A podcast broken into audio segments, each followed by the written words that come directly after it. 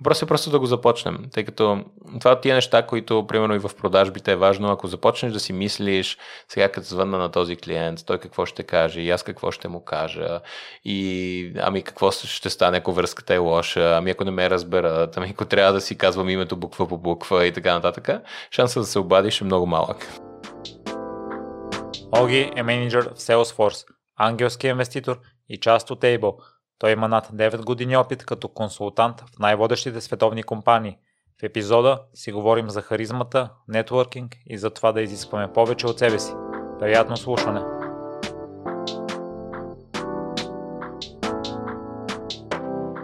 Здравей, Йоги! Много ми е драго да те видя, че не знам това по какъв начин ще прозвучи, но през следващите два часа ще си само мой. Здрасти, Миро, благодаря за поканата.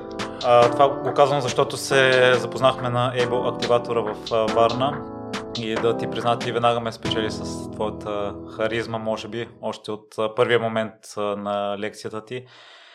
И а, ми се ще да започнем с а, това, за важността на харизмата, за това да привличаме хора към себе си, да сме толкова общителни, а хората да ни харесват. Mm-hmm. Тоест би, би било полезно да разкажа малко за моята перспектива за харизмата, предполагам. Да. Добре. А, ай, мога да кажа, а, тоест, ако гледаме горе-долу какво може би прави някой харизматичен, а, не знам дали мога да дам конкретна рецепта. Това, което мога да кажа е, че може би едно от най-важните неща би била емпатията към хората. Тоест, на всеки от нас ни харесва, когато другите се отнасят към нас по-добре. Това мисля, че е доказана истина. И съответно, мисля, че може би един от най-добрите начини да, да бъдем по-харизматични, ако просто се отнасяме към другите по-добре. Какво имам предвид? Може би съвсем малки неща. Примерно, ако виждаме, че някой, знам ли, ам, носи твърде много неща в една ръка и не се справя, примерно колега, можем винаги да кажем да ти помогна ли. Това е нещо, което е супер малко, но прави изключително добро впечатление от гледна точка на ние виждаме, че човекът страда или преминава през, през по-голяма трудност и просто предлагаме да помогнем. Друго, примерно, ако забелязваме, че някой, да кажем, в трудна ситуация, т.е. в примерно, когато трябва да презентира, да, да говори пред хора и така нататък, се притеснява, винаги можем да отидем и просто малко да си поговорим с тях преди презентацията. Бях ти давал примери преди за това, примерно, че можем да обясним някой как работи техниката или какво ще се случва, за да могат да просто да се отпуснат и да си кажат, добре, явно не е толкова страшно, някой ми разказва какво да правя. Така че това за мен са едни от най... Нали, ако трябва да има едно просто, едно просто правило как да бъдем по-харизматични, то може би е просто трябва да може би мога да използвам, трябва да ни пука малко повече за другите, как се чувстват те, от какво имат нужда те. Но при теб се получи с изнасянето на лекцията и може би въвличането на нас като публика и целенасочено ли? Искаш ли да се харесаш, тъй като си говорихме за твърдостта на характера, ще mm-hmm. стигаме и до там. И а, искаш ли първо да се харесаш или просто идва естествено и или си чел, че това е най-подходящия метод да държиш публиката ангажирана? Mm, значи обикновено не, не бих казал, че съм чел някакви такива манипулативни теории как да се харесаш на хората. Това е, може би е малко а, нали, би било прекалено. А, по-скоро, а, нали, смисъл, това, което а, не знам дали слушателите има достатъчно контекст, но ние преминаваме през тренинг, който в случая е 2, 2 до 3 дена, в който млади професионалисти, които биха искали да имат собствен бизнес, трябва да научат доста умения, които да ги направят успешни в това да имат бизнес. Тоест, едно от най-важните неща е те да слушат, но ние взимаме предвид и много, много други фактори. Аз вече колко, може би 5-6 години се занимавам с това да, да преподавам умения и знам, че едно от основните неща, когато срещнем други човешки същества, които искат да научат умение, а, то са група от фактори. Първото трябва да е интересно и ангажиращо за хората. Тоест, ако а, аз просто седя и разказвам нещо, което си мисля, че знам по-добре от останалите в рамките на 3 дена, те най-вероятно в един момент ще си кажат аз това съм го чувал и не знам какво правя тук. Тоест, нали, едно, това отново е мисленето за другите. Тоест, аз си казвам какво мога да направя в тези три дена, примерно, или в тези, там, ако лекцията е един час, в която така че те, е, участниците да се почувстват, сякаш и те участват, сякаш и на тях им е интересно.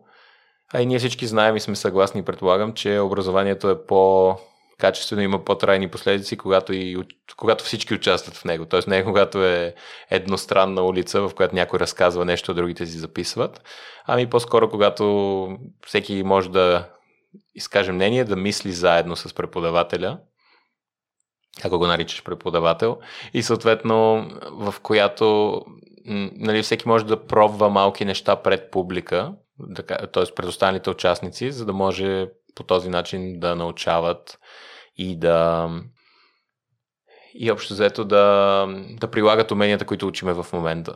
Тоест, както казах, беше интерактивна програма, в която имахме доста участници, които имаха правото да се изявят пред останалите, т.е. да разкажат нещо, да презентират своя идея и така нататък. И там отново винаги мислиме какво би било най-полезно за участниците. Примерно, може би си спомниш, молихме случайно избрани доброволци да, да презентират пред останалите. И трябваше да внимаваме как си държим ръцете, как, какво правим с гласа, на къде гледаме и така нататък. Съответно и там аз предимно гледах да избера хората, които смятах, че имат най-голяма нужда да, да повярват в себе си, изпробвайки умение в такъв а, така се каже, в сигурен кръг от хора, нали, в който вече се познаваме един ден и половина, а, няма никой злонамерен, всички, всички сме там за да се учим, да си помагаме и така нататък. Тоест, ако някой може би му трябва още веднъж да се изкаже пред хора, за да повярват, че наистина го може и че наистина е добре, то това, това за мен бяха или биха били правилните участници да избера в, такава, в такъв случай. Окей, okay, това, което мисля, че теб също те отличаваше от останалите лектори, ментори. Аз смея да, да твърдя, че всички са много приветливи, всички са на високо ниво. Тоест, в моята класация ти си първи от най-добрите. И а, ми направи впечатление, че като че ли си по-общителен от а, другите, по- до някъде може би по-лесно върви диалога с те по-интересуващ се си от а, другите. И като си говорихме в а, предварителния разговор за не знам дали точно е твърдост на характера, а това да си по Това е твоята любима тема, да. да чуем за твърдостта на характера, да. Това, че си по-общителен, изглежда... Нямаш го, да кажем, Румен Радев, аз сигурен съм, да, той е със сигурност е с твърд характер, но и, и няма тази лъчезарност, която ти а, аз, аз няма да се скажа за Ромен Радев, това са твои цитати. Да, или, а, или да. поне не е толкова приветлив към другите, колкото си тя. Ако аз отида да го заговоря, със сигурност няма да се държи толкова... Говорил ли си с него? Или? Не, но да, дава такъв вид. Ще, но, ще но, дам personal challenge да... Чакай, че използваме чуждици и да, след това пак ще ни обвинят в може би какво, американизация на, на нацията. А, значи, може би, ако, понеже нали, говорим за твърдост на характер, ако разбираме правилно. Тоест, как се, да. как се съчетава приветливост с твърдост на характер? Да, и с да. харизмата.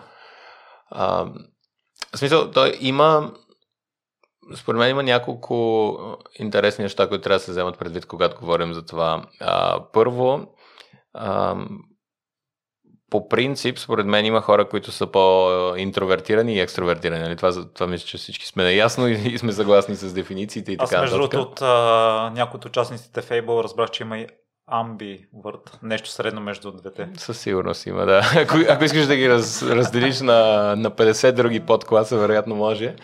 А, това, което, нали, а, аз веднъж бях на един изключително интересен семинар, в който а, ни разказваха, той беше по-скоро от гледна точка на преговори, продажби и така нататък. И идеята беше, че имаше хора от продажби, имаше хора, от, а, които са по-скоро от купуващата страна. Тоест, това, което е типично, примерно, за някой, който работи в продажби, е, че те обикновено са доста общителни, доста говорят с хората.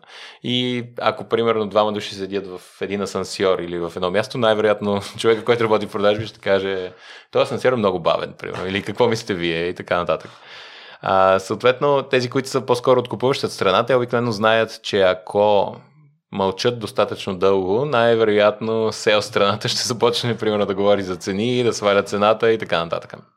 Съответно, упражнението, което са правили, т.е. Което, което правихме с тях и нали, правили, защото са го правили много пъти и всеки път се получава едно и също е, че ако, ако им размениш ролите, го кажеш, добре, сега продавачите трябва да купуват и нали, сядат на едно бюро и чакат да влезе продавача, т.е. Да, да влезе обикновения м- купувач и да започне разговор като продажби. Се получават доста куриозни ситуации, в които, примерно, имаш дори а, продавача по душа, така да се каже, а, седи на масата, вижда, че влиза другия, другия не казва все още нищо и той казва, а вие може би искате да ми продадете нещо. така че нали, смятай, дори такова нещо може да, да се получи. Тоест, а, а, нали, това може би е част, може би е част от характера. От друга страна, както казах, това може би се съчетава и с, а, примерно, може да се нарече професионално изкривяване, тъй като последните 4 години аз съм в, а, нали, не съм в директен селс, но сме в а, селс организацията на най-бързо растяща IT компания в света и срещаме изключително много клиенти, за които трябва да, с които трябва да говорим за проблемите им. Ам, дълги години наред вече три правихме а, различни събития, в които срещаме клиенти и им даваме възможност да разкажат как а, те ползват а, нашите решения, за да подобрят бизнеса си и така нататък. И там е изключително важно да се свържеш изключително бързо с много непознати хора, с които не си се познавал преди 5 минути, примерно. А, те ще говорят на сцена, те са притеснени, те не знаят дали всичко ще е наред. А, понякога имаме по-големите ни презентации, имат по 5000 души публика и така нататък. И е изключително важно да се запознаеш, да се свържеш и да, предпо... да предразположиш тези хора, за да могат те да излязат на сцената и да дадат най-доброто от себе си. А, така че, нали, от тази гледна точка, може би това е професионално. За да се върнем на, на това, как, как, защо, защо един човек или някой човек би, би оговорил повече. А, както казах, може да е професионално изкривяване, може просто да е, да е талант или да е тази част от а, екстро, екстровертите и интровертите там по гамата, както, ги, както би ги разположил. Ти е като екстроверт, предполагам се определиш. Явно. А, не знам както казах, а, нали, понеже под класовете не съм ги разглеждал.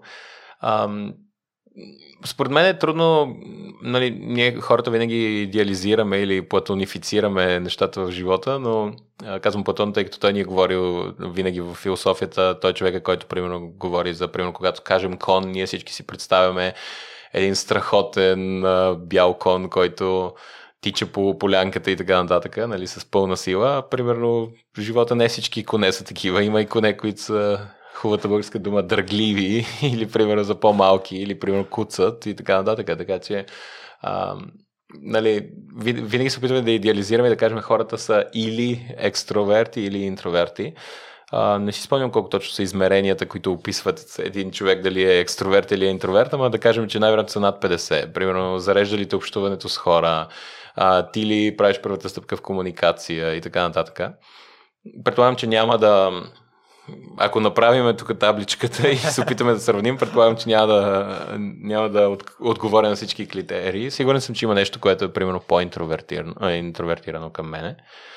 А, но както казах, а, на мен не е толкова важно тези дефиниции. Тези дефиниции дори не знам точно за какво помагат. В смисъл, ако някой каже аз съм екстроверт и какво? В смисъл и заради това трябва да правиш конкретен вид професии или може би е по-лесно да се правят, но едва ли в смисъл сигурен съм, че ако покопаем достатъчно дъл- дълбоко ще намерим някой, който примерно да е изключително интровертиран и да е изключително добър продавач, примерно. Т.е. да умее да се свързва с хора. Всъщност, дори не е да копаем толкова дълбоко повечето технически инженери, които работят в pre-sales, т.е. предпродажби, те в повече случаи са малко по-екстровер...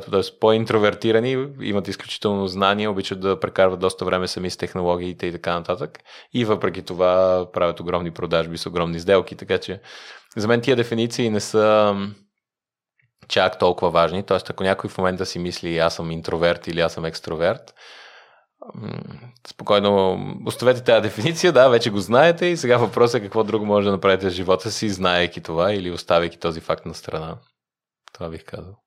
И Оги спомена, че основната част да си харизматичен според теб е емпатията и това да подходиш с разбиране към някой друг, ако има някакъв проблем.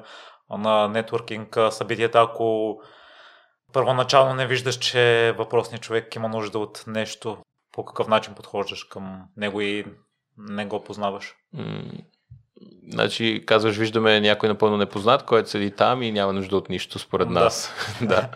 А, ами той вече има нужда от нещо, тъй като е сам. Явно сме на нетворкинг събития и всички са по двама, по трима и си говорят, а казваме, че седи някой сам някъде. Тоест, и най-повечето случаи той дори си гледа в телефона, той или тя. А, нали, което е още по-голям знак, че много би им се искало някой да си поговори с тях, тъй като не познават никого нови са и така нататък. Възможно е да си четат просто съобщения, да искат да си отговорят, но какви са шансовете за това, ако си дошъл на нетворкинг събитие в 10 вечерта, примерно? Най-вероятно не отговаряш бизнес имейли. А това значи е добър трек, тъй като аз ако видя човек, който си рови на телефона, може би няма да, да го заговори, защото видимо е заед с нещо. А, да, и повечето са видимо заети с нещо, защото не искат да са в ситуацията, в която стоят на събитие, прави сами въгъла и никой не си говори с тях, нали, ако се замислиш. А, не, според мен няма, няма никаква причина да не се направи първата крачка, т.е. покана за разговор. Вече от другата страна може да дойде, извинявам се, отговарям един имейл. И ако това е така, тогава, нали, добре, ще си поговорим по-късно. В смисъл, събитието е достатъчно дълго, че може и малко по-късно се, да си поговорим, ако имаме интерес и имаме нещо. По-скоро, да, не бих ползвал това като като причина, това, както казах, хората обикновенно имаме, да кажем, силно его, всички от нас, и много би ни си искало другите да знаят колко сме велики, или поне искат да чуят колко сме велики, колко сме постигнали и така нататък. Тоест, когато някой е изолиран сам въгъла на събитие, това е в ситуация, в която никой не би искал е, т.е. в която явно никой в момента не му обръща внимание, не си говори с него и така нататък. И не би ли било страхотно, ако ние сме хората, които отидем и направим първата стъпка, както казах. И, и това може да не е, както казах, не е нужно да е двустранен разговор, винаги може да кажем, между другото, ние тук с няколко колеги обсъждаме и какво си, бихте ли искали, бихте ли искали да се включите. А, даже, както е, може би на вие си говорим, тъй като още не познаваме човека, но съм сигурен, че те ще го оценят, тъй като в този момент не им даваме шанса те да се включат в социалното кръгче, така да се каже, вече не са самотни въгъла, ами са част от кръгчето. И да влезем в а, ролята на човека, който е сам в ъгъла и Добре. стои на телефона и може би се притеснява да направи първата крачка към някого и вижда, че да кажем, в, ако има някой, който също е сам, може би това е най-лесният начин да подходиш към някого, но ако хората, видимо, вече се познават и са на групички, какво mm-hmm. може да направи един такъв човек? Много неща. Първото нещо, което може да направи, ако има друга групичка, просто може да се присъединим и каже, извинявам се, може ли аз да, да чуя. Примерно звучи, ти, ти се смееш, ти звучи сякаш нещо, което не ви направил, но това е Нали, това сме на нетворкинг събитие. В смисъл не, не сме на частната сватба на някой, т.е. някой си има сватба в затворено ресторанче, ти влизаш и здравейте, мога ли аз да участвам. Сам преди да продължиш, да. Оги, ако не сме на нетворкинг в кавишки събитие, а на друго събитие, което не се води нетворкинг. Какво събитие? Да, да го направим конкретно, защото иначе събития има много. Добре, вчера бях на представяне на книга и нямах компания, с която да отида. На събитието имах познати и имаше хора, които се познаваха и се говориха, но да, не, не съм подходил. Ако не познавам и двамата, не съм подходил проактивно. Ако познавам единия... Значи вас вече ви обединява, че сте на представяне на книга, т.е. явно имате общ интерес. Тоест винаги можеш да попиташ за книгата, откъде познават автора или защо са тук днес, или чели ли се вече тази книга. Предполагам, че тя вчера била, т.е. няма как да бъде прочетена преди вчера. Ам, но това също са въпроси, които нали, не е толкова важен отговор, а важното е, че започваш разговора. Тоест дори те да кажат как ще прочета книгата, ако тя днес бъде, беше публикувана. Явно не можем. А, така че, нали, смисъл, по-скоро е въпроса и, както казах, те биха го оценили. Ам, това, което, нали, ако се замислиш, добре е да помислиш каква е твоята цел на това представяне на книгите. Ти, ти явно си отишъл от уважение към автора, това е едно нещо. И вече предполагам и за да срещнеш други хора. И ако прекараш цялата вечер там, чудейки се дали да заговоря някого или да не заговоря някого и накрая не срещаш никакви хора, то общо дето не си отишъл, т.е. не си си изпълнил целта, която ти беше предимно да се запознаеш с самишленици. Казвам самишленици, защото явно ви харесва една и съща книга или един същ автор, или уважавате поне един същ автор. Така че, както казах, има много възможности. Можем да попитаме някои хора нещо, каквото и да е, за събитието, за автора, за книгата. А, можем, както казах, ако видим някаква оживена дискусия, можем просто да застанем там. То в един момент, нали, просто в смисъл, тя когато е оживена дискусията, хората обичат, им харесва това, че двама, примерно, или трима говорят, а останалите ги слушат, така че те най-вероятно ще, ще се, е, даже щастливи, че има още повече хора, които искат да слушат. И след това може да се включим в удобен момент в разговора. В смисъл, не е, не е нужно да, нали, да направим официално обявление. Сега и аз ще се включа в разговора. И просто, примерно, когато кажат, добре, тази книга, аз лично, примерно, я сравнявам с Еди Кояси и с Еди Кояси, които съм чел и те бяха да кажем, доста по-вдъхновяващи или не чак толкова вдъхновяващи. Ам, ние можем да кажем, аз имам друго мнение, аз примерно четох Еди коя си книга или чели ли сте вие Еди коя си книга, защото и аз си намирам за подобна на тази. Примерно. Така има много има много нали, начини, по които можем да започнем разговора. Въпросът е просто да го започнем, тъй като това от тия неща, които, примерно и в продажбите е важно, ако започнеш да си мислиш, сега като звънна на този клиент, той какво ще каже, и аз какво ще му кажа, и ами какво ще стане, ако връзката е лоша, ами ако не ме разберат, ами ако трябва да си казвам името буква по буква и така нататък, шансът да се обадиш е много малък. Тоест, същото е, ако си на събитие, когато видиш някакви хора, можеш просто да отидеш и да ги заговориш. Ако започнеш да обмисляш да отида ли, да не отида ли, какво ще кажа, ами те какво ще кажат. Ами ако те са колеги от работата и се познават, а пък аз съм нов и не, и не е удобно и уместно да има трети човек в разговора и така нататък, най-вероятно няма да отидеш. И колкото повече време остава, толкова по се самообичуваш въгъла, че си сам и че не си говорил с никой. И така шансовете да отидеш клонят към нула. Добре, ще ти кажа какво минава през съзнанието, ако някой непознат човек mm-hmm. дойде да си говори с някого, защо идва да, да се меси в нашия разговор. Mm-hmm. И може би не ми е много приятно в тези случаи, затова аз не mm-hmm. подхождам така отворено към група да отида да се натяквам mm-hmm. като слушател. Тоест ти казваш, ти си имаш, така да се каже, интимен, задълбочен разговор с някой и някой вид се натриса на разговор и започва и той да говори. Това ми минава през... Това ти минава. Мисълта. А на теб случва ли ти се някой да те заговори на събитие? Да, да. И, и как беше да, чувството? ми е приятно, но mm-hmm. може би аз подхождам по-отворено а, към хората, които идват да ме заговарят и влизаме в тази част, че ако аз заговоря някого, искам да заговоря някого, влизам в а, хипотезата, ако го заговоря пък не съм приятен и на отговаря. Какво би направил, ако те заговори теб някой, който не ти е приятен? До сега не се е случвало. Добре. значи първо може би е неоснователно опасение. Но добре да предположим, че идва. А вчера се случи, между другото, изключително интересно нещо а, в а, метрото. Едно момиче седеше до мен и едно момче започна да я заговаря. И накрая се оказа, че от тези хора, които разпространяват Госпела и Божието Слово, и а, накрая искаше да й подари една малка Библия, защото му се искаше тя да прочете Библията. Няма да коментирам религиозния елемент на, на всичко това. Просто въпросът беше как реагира момичето. Както казах, тя говори с него докато трябваше. В смисъл, докато общо заето той в един момент каза, добре, аз слизам, но искам да ви подаря тази книга, защото бих искал да прочетете Госпела. Тя каза, не благодаря, не искам да приема подарък. Тя каза, тъжно е, защото повече хора трябва да прочетат а, книгата. Тя каза благодаря, но аз не искам книгата и това беше. Но въпреки това тя проведе разговора с а, нали, ти откъде си, какво правиш тук и така нататък. И той си разказа неговата история за, за Госпела и така нататък. Не знам колко и беше неприятно, предполагам не и беше най-неприятното нещо, тъй като все пак той не искаше нищо от нея, той по-скоро искаше да й даде нещо, което е книгата. А, със сигурност нямаше някакви задни намерения, т.е. нали, на задколисни от типа на да си каже, добре, това е моята...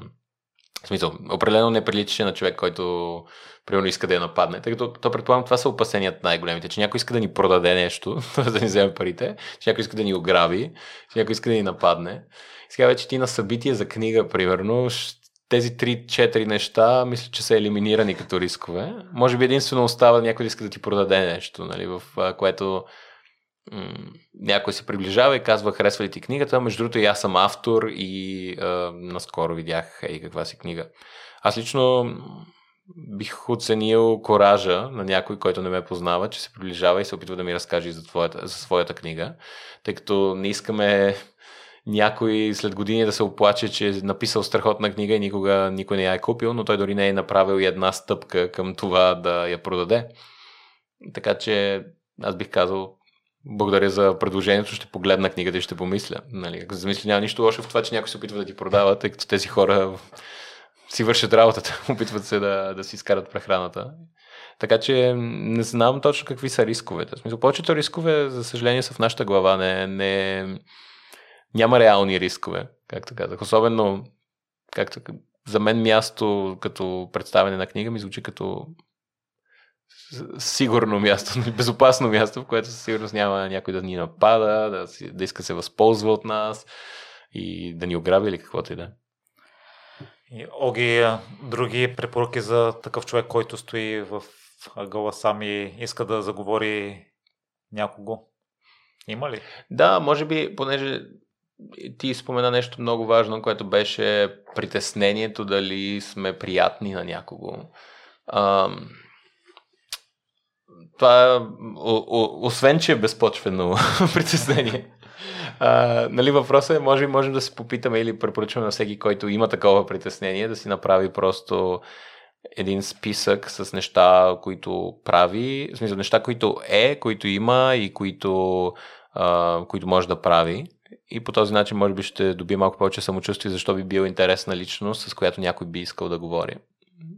Нали, съответно, примери нали, давам, както казах, заговаряме някой, ако се върнем в твоя случай, нали, ти си имал досък с толкова много хора през последните години, с които сте обсъждали дълбоки теми и така нататък. Аз съм сигурен, че хората на това събитие бих искали да научат малко за твоя опит с това, колко е, колко е трудно, колко е лесно, какви са предизвикателствата, какъв е бил, може би, най-трудният момент за теб, какъв е бил, бил най-предизвикателният момент. А, има ли някакви конфиденциални тайни, които си научил за важните хора или няма. Така че, нали, това са изключително много неща. И нали, ако напишеш всичко това на едно лище, ти вече имаш списък с неща, които те правят уникален и, и които са причини някой да иска да си говори с теб. Сега вече въпрос е, има ли възможност другия човек да не иска да общува? В смисъл, тъй като това общо взето зависи и от а, обноските на другия човек. Тоест, а, аз, за съжаление, трябва да, да се оплача, че, да кажем, на други места и в други държави съм срещал хора, които а, са малко по... Как да го кажа? Имат малко повече емпатия в общуването си към други хора, така се каже, отколкото отколкото... И отново не искам да генерализирам нищо, то винаги зависи от индивидуалния човек, не от държавата, не от образованието, не от класата, не от професията и от каквото и да е, мисли просто от, от индивида. Но от тази гледна точка, ако някой определено не иска да общува или не иска да или на нас не ни се струва, че е приятен разговор, винаги можем и да прекратим разговора и дори да се извиним за безпокойствието. И просто да намерим друг. В смисъл, в една откриване на книга с 50 души съм сигурен, че ще има поне един, с който да може да си говорим до края на вечерта. И Огения на Able заговорихме за важността на нетворкинг, mm-hmm. на нетворкинг събитията и на нещата, които биха спомогнали за това хората да не приемат или за това по-лесно да се случват нещата и аз убеждавам последно време, че нетворкинга и общността, с която общуваш е много важна.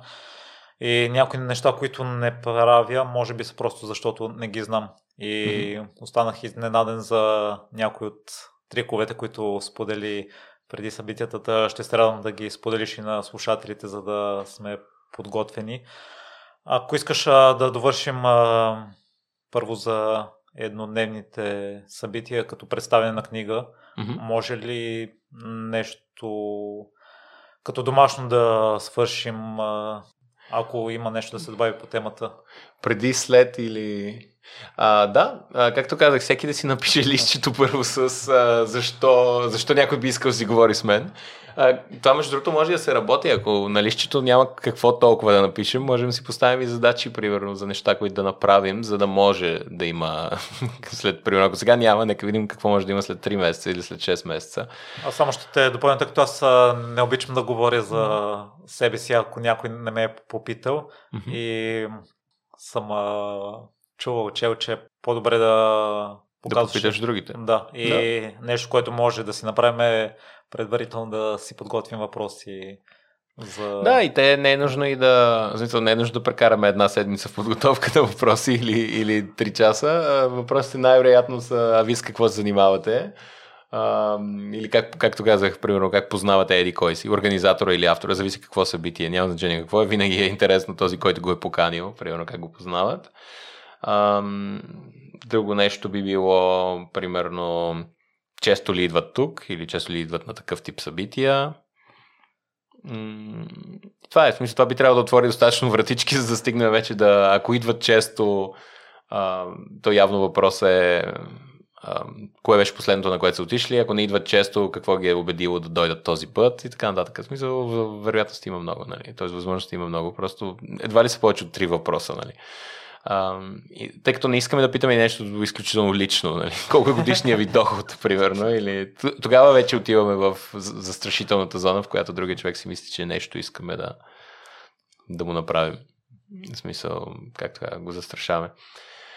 А, иначе говорихме за нетворкинг. Да, в смисъл, точно това е, може би, нали, другото домашно е. А, принципно е страхотно да срещаме тези хора, нали, говориме си и така нататък. И вече въпрос е, ще остане ли контакт след това. Тоест, аз бих казал като домашно.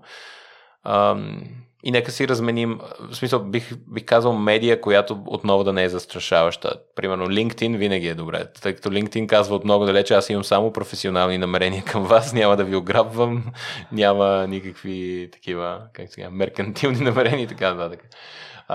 предполагам, че Instagram за сега ще звуча се едно съм на, на изключително възрастен, но за вашето поколение предполагам, че Instagram е подходящо, TikTok предполагам не, в смисъл може би да, а, но то мисля, че е трудно всеки да има TikTok, тъй като там трябва да си доста креативен и да правиш доста добри видеа, а, което не знам колко е лесно за средностатистическия потребител. За мен би било трудно. А, и вече, мисля, че Фейсбук в България е, е място. Нали? Вече телефон е малко, може би звучи малко по така притеснително, въпреки че някой може да каже, аз предпочитам по телефон, тъй като не, не влизам във Фейсбук или не влизам в Едиклас. Но да, просто да поискаме някаква медия, някакъв контакт, който който е достатъчно, както казах, професионален, за да покажем, че не искаме нищо повече, освен да имаме контакт с хората. И между другото, аз примерно това винаги го правя, с, когато се срещам с нови хора. И примерно човек никога не знае кога ще му потребят тия контакти. Примерно, знам ли, ам, запознавате с някой, който да кажем е от Америка или от Колумбия, примерно, и за сега не изглежда сякаш един ден ще сме в Колумбия. Обаче един ден сме в Колумбия ние вече имаме кого да попитаме. А, тази година всъщност ми се, ми се случи. Бяхме в ам, Гватемала и изкачвахме един вулкан и го изкачвахме в група с а, британци и с израелци. Смисъл, просто така се случи групата, че имаше там примерно 10 души от Израел и 10 души от а, Великобритания. И разменихме си контактите. Аз бях единствения, който си размени контактите, общо взето, който пое инициативата. Сега след а, след нова година всъщност ще се ходи в Израел и и точно тези хора, с които сме си разменили контактите, са хората, които питам за съвети, къде да се отиде, какво да се отиде, коя агенция се ползва и така нататък. Даже ще се видим с някой от тях.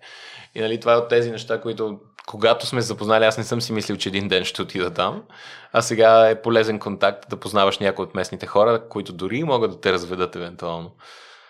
Така че това според мен е другата част от домашното. Не само да създадем контакта, ами и да го поддържаме и използваме. И да обобщим за вратичката, ако някой не е интересен, най-голямото ми притеснение е, че окей, да кажем, благодаря за разговора, приятна вечер или приятен ден. Да, това, да не, е, това не е никакъв проблем.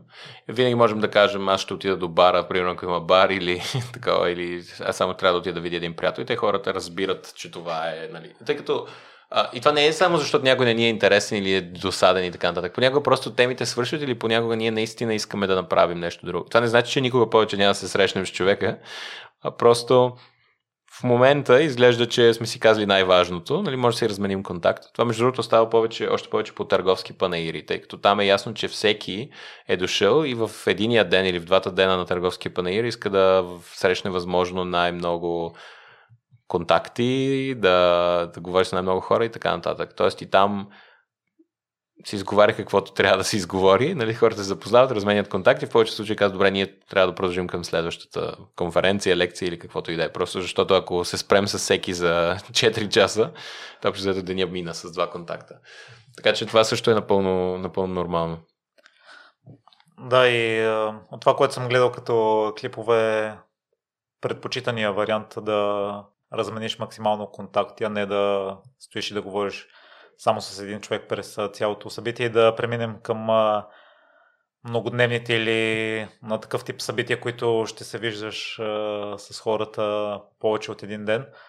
Оказва се, че има неща, които може да свършим преди самото събитие, което малко mm-hmm. хора правят и това прави много добро впечатление. Да, според мен винаги е интересно, нали, то всъщност е, може би за нас, ако помислим за егоистичната цел, винаги е добре да знаем къде отиваме и кого ще срещнем, защото в случай, че това не са хората, които искаме да срещнем, може би дори по-добре да не ходим, да не правим инвестицията от няколко дена. Като казвам инвестиция, имам предвид пари, но имам предвид и време, което може би нали, е по-важното. А, от тази гледна точка може да, едно нещо, което примерно аз лично винаги правя преди всеки курс, обучение и така нататък, е да погледна профилите на участниците и така и така ги гледам, директно ги добавям примерно и в LinkedIn. Защо? Защото а, ние знаем, че повечето такива социални мрежи имат опцията да видиш кой ти е гледал профила и то според мен става още по така плахо и гузно да си разгледал профила на хора, с които ще се срещнеш. И вече ако ги добавяме, пък не всеки прави това, така че може би е добре да придружиме поканата за контакт или за приятелство с а, кратко изречение. Ще се видим на еди кое си събитие, очаквам с нетърпение, примерно. Да се да срещнем и на живо или нещо такова. И така си гарантираме, че сигурно ще бъде прията поканата.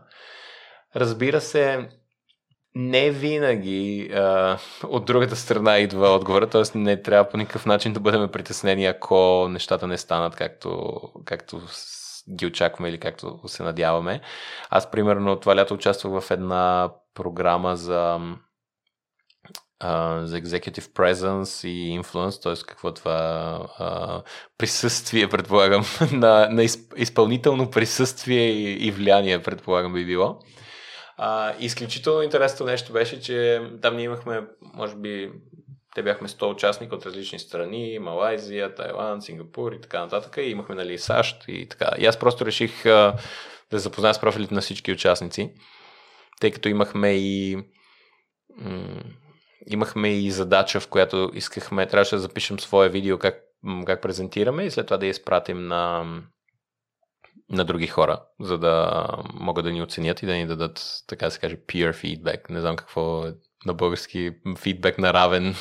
Той фидбек не е обратна връзка на някой на нашето положение, бих го нарекал. И е, интересно беше, че аз го изпратих почти на всички участници. В смисъл, попитах всички участници, мога ли да си изпратя видеото, за да го получите, за да получим обратна връзка. И получих, така да се каже, пълната гама от отговори. Нали? От хора, които бяха щастливи да го погледнат безвъзмезно, до хора, които бяха щастливи да го погледнат, ако аз обещая да погледна тяхното и да им дам обратна връзка, до хора, които ми отказаха, защото казаха, че правилата са да се даде на някой от конкретната групичка от 5 души, а не на конкрет... а други хора, така че те не могат да го направят, тъй като не са от моята група.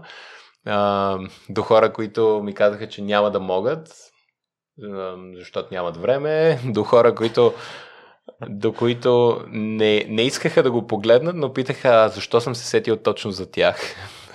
това, това беше просто пълната гама. Нали? И, и това е нормална гама. В смисъл, ние знаем, че в природата почти всичко има това нормалното, разп...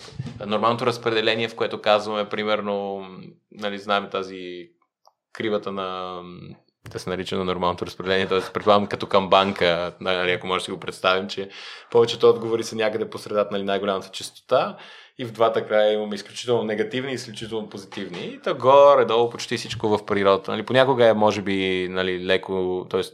отклонено наляво или отклонено надясно, но в повечето случаи почти, почти винаги е равномерно.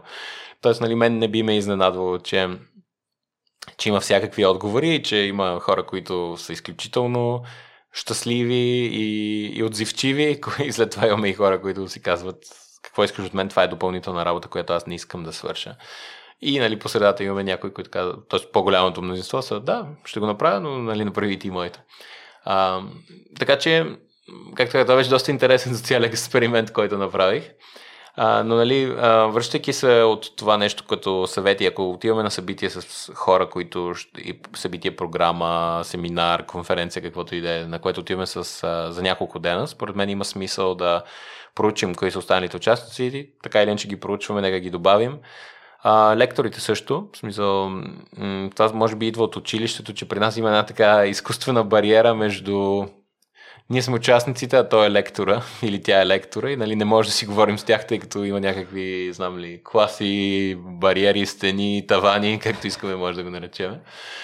А, а то според мен е нали, на едно такова събитие, може би лекторите са едно от най-важното нещо, тъй като те са човека, който явно има много повече опит в сферата, в която ние искаме в момента да се развием и би било страхотно, ако след това си поговорим, за да отговорят на конкретните ни въпроси, тъй като те не всичко могат да покрият в лекцията и не всички индивидуални въпроси ще започнат да ги отговарят пред, а, пред а, нали, цялата група, просто защото те също имат предвидна програма и нямат време да, а, да си мислят и да, и да решават, съответно, нали, т.е. не могат да, да изоставят цялата програма, която са планирали, за да отговорят всички наши индивидуални въпроси.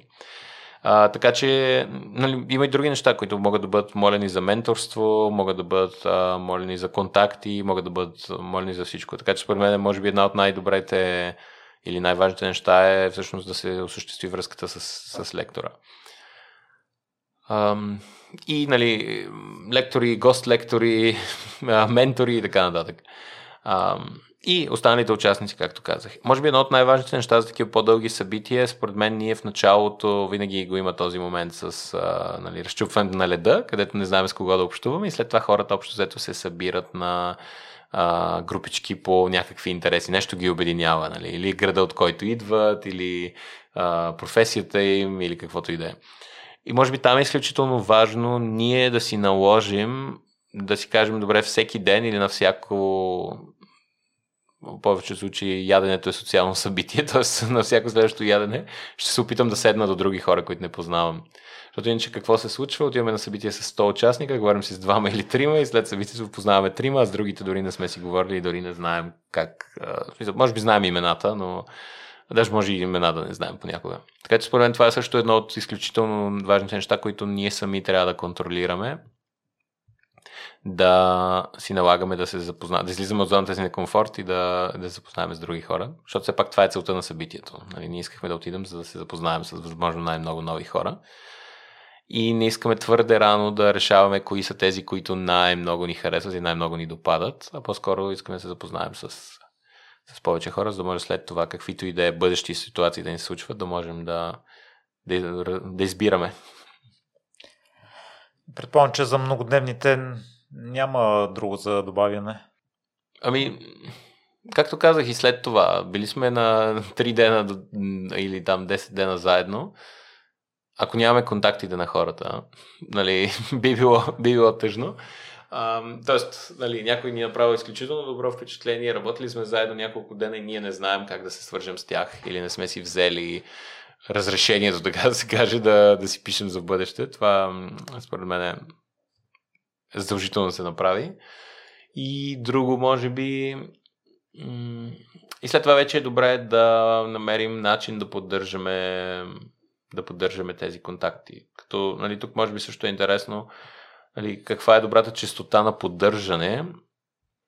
А, аз не бих, така да се каже, не бих се престаравал в това нещо, тъй като представи си, че някой реши да си поддържа контакта с теб и от утре започне всеки ден да ти пише, по, да ти праща по една полезна статия, може би.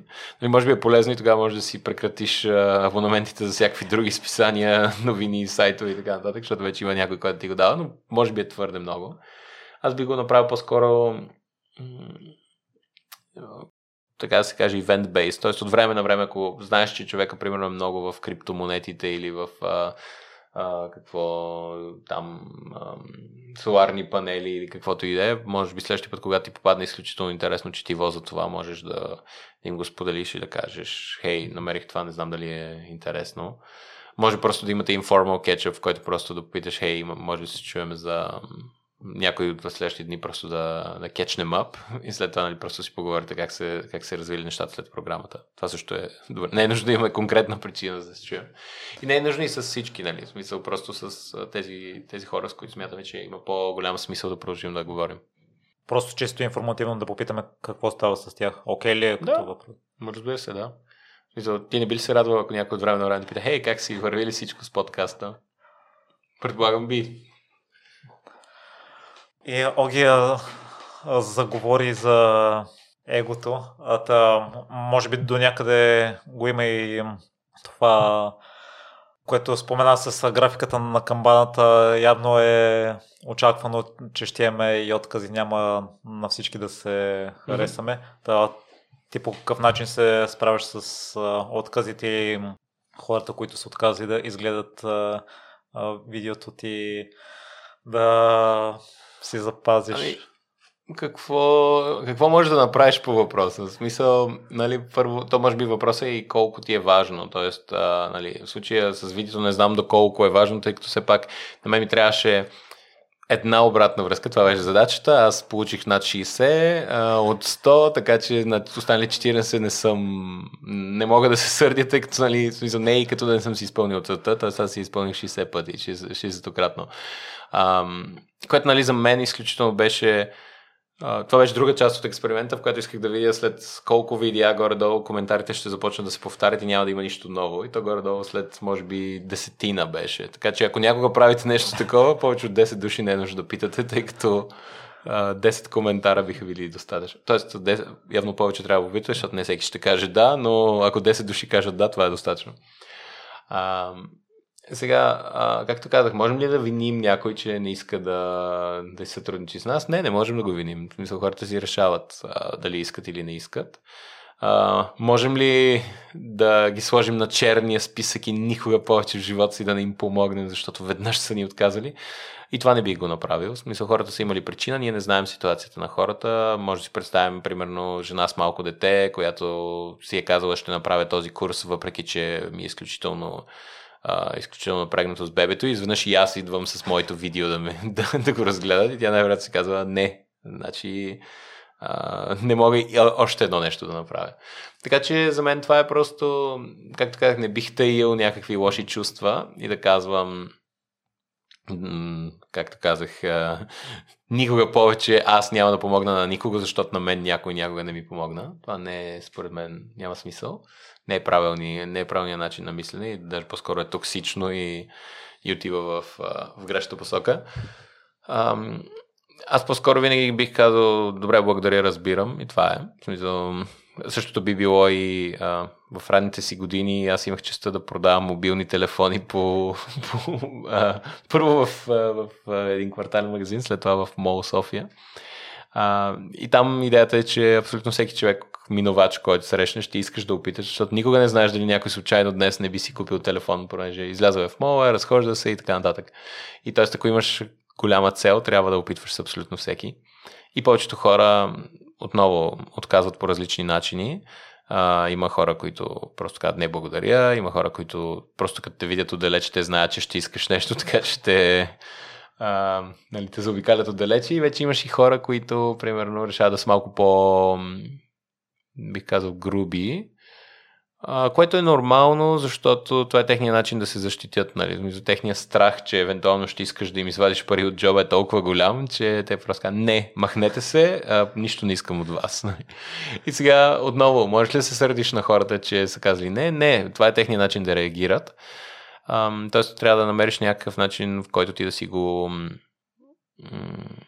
да си го оправдаваш в главата. Т.е. трябва да имаш история, с която да си кажеш, добре, разбирам защо този човек го прави. Това може би пак идваме до емпатията, нали?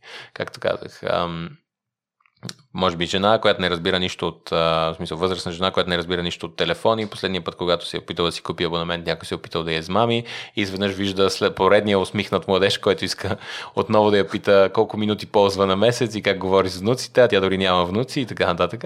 И е нормално тя да каже не. Тя казва не на ситуацията, не на мен в случая. А, тъй като тя си казва, не, аз още веднъж а, мобилен абонамент, без децата, които да помагат и така нататък, аз това няма да го направя.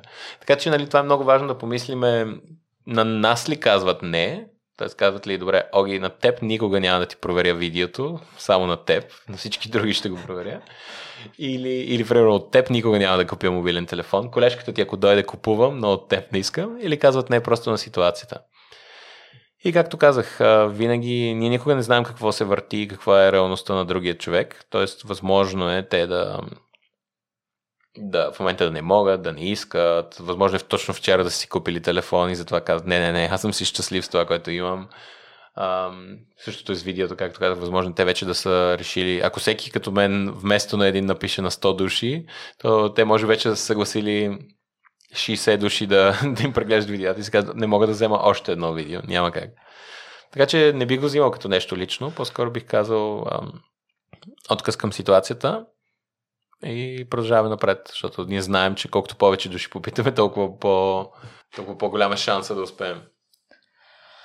Напълно съм съгласен и те разбирам, но това, което ми отговори, оставам с впечатление, че по-скоро беше насочено към а, другите хора, не към нашето възприятие, тъй като аз съм човек, който не обича да губи или не обича да не му се получават нещата и то, то май никой не обича да, да губи по принцип. Да. И всеки такъв отказ го приемам като загуба. И да, ти вече ми отговори но по какъв начин запазваш а, егото си да си кажеш а, окей, пак казвам, може би нали, най-добрата защитна реакция за това е просто да си помислиш какво точно се наранява. Егото ти ли се наранява? Тоест, нали, а, примерно, от, мисля, че си говорихме за нещо подобно с, примерно, ако поканиш някой да участва в твоя подкаст и той каже не. Сега, има много начин да го интерпретираш. Нали, първия да кажеш, аз съм, може би, най-лошия подкастър и затова никой никога не иска да участва в моето нещо. Това лично аз лично казвам не е здравословно и най- най-много да свършите при психолог или при психиатър, така че добре да се отървем от такъв тип реакция. След това идва, примерно, да обвиняваме съдбата или каквото и да е, нали? Смисъл, съдбата е знам ли, съдбата не иска да успееш и затова всеки път, като поканиш някой, а, те ти казват не. Нали, нека погледнем колко успешни епизода имаш. Явно не е съдбата, тъй като ако съдбата не искаше да успееш, нямаше да имаш нито един епизод.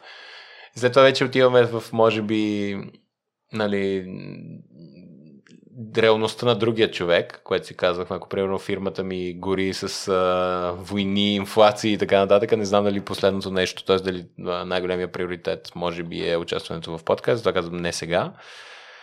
А, и вече може би друго нещо, което нали, можеш да анализираш, но отново не бих влязал една седмица в лабораторията да го анализирам, би било а, примерно какво можеше да направя, т.е. ако си мислим, че, че не сме се справили, какво можеше да направя, за да съм успешен следващия път друго. И сега това отново, както казах, лабораторията може би няма смисъл. Може би е по-добре директно да се попита човека. Тоест казвам, добре, разбирам, че няма да можеш да дойдеш или че не желаеш да участваш. Може ли само да ми помогнеш да разбера защо, защото искам нали, да се оптимизирам и да разбера.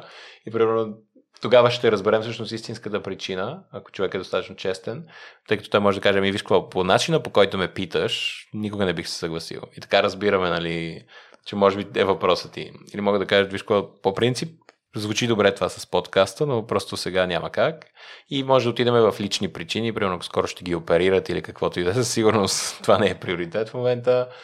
А, както казах, може да е бизнеса, може да е, че нямат желание, може да че се притесняват от камера или микрофон и така нататък. И вече, нали, ако знаеме тези причини, може да се опиташ все още да да спасиш положението. Нали? Ако кажем, че се притесняват от камера и микрофон, имаш да при нас няма камера. И между другото за микрофона аз ще ти обясня как работи. ще направим тестове, може да чуеш записа и ако не ти харесва, ще го изтрием и така нататък. Така че, нали, има начин, просто трябва да стигнем до там, че да, да разберем какво иска другата личност. Но отново не бих търсил грешката в себе си веднага, а по-скоро нали, бих направил така лека проверка, мога ли да науча нещо от ситуацията. Казаха ми не, въпреки че ми бяха казали да, значи може би нещо не се справих.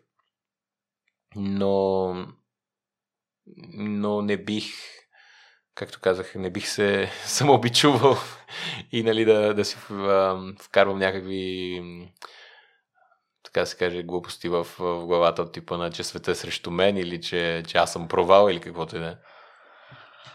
Може би това до някъде идва при мен от това, че изисквам прекалено много от себе си и това всъщност Оги е, е помогнало да достигнеш до ситуацията, в която си в момента да си на такава позиция успешна.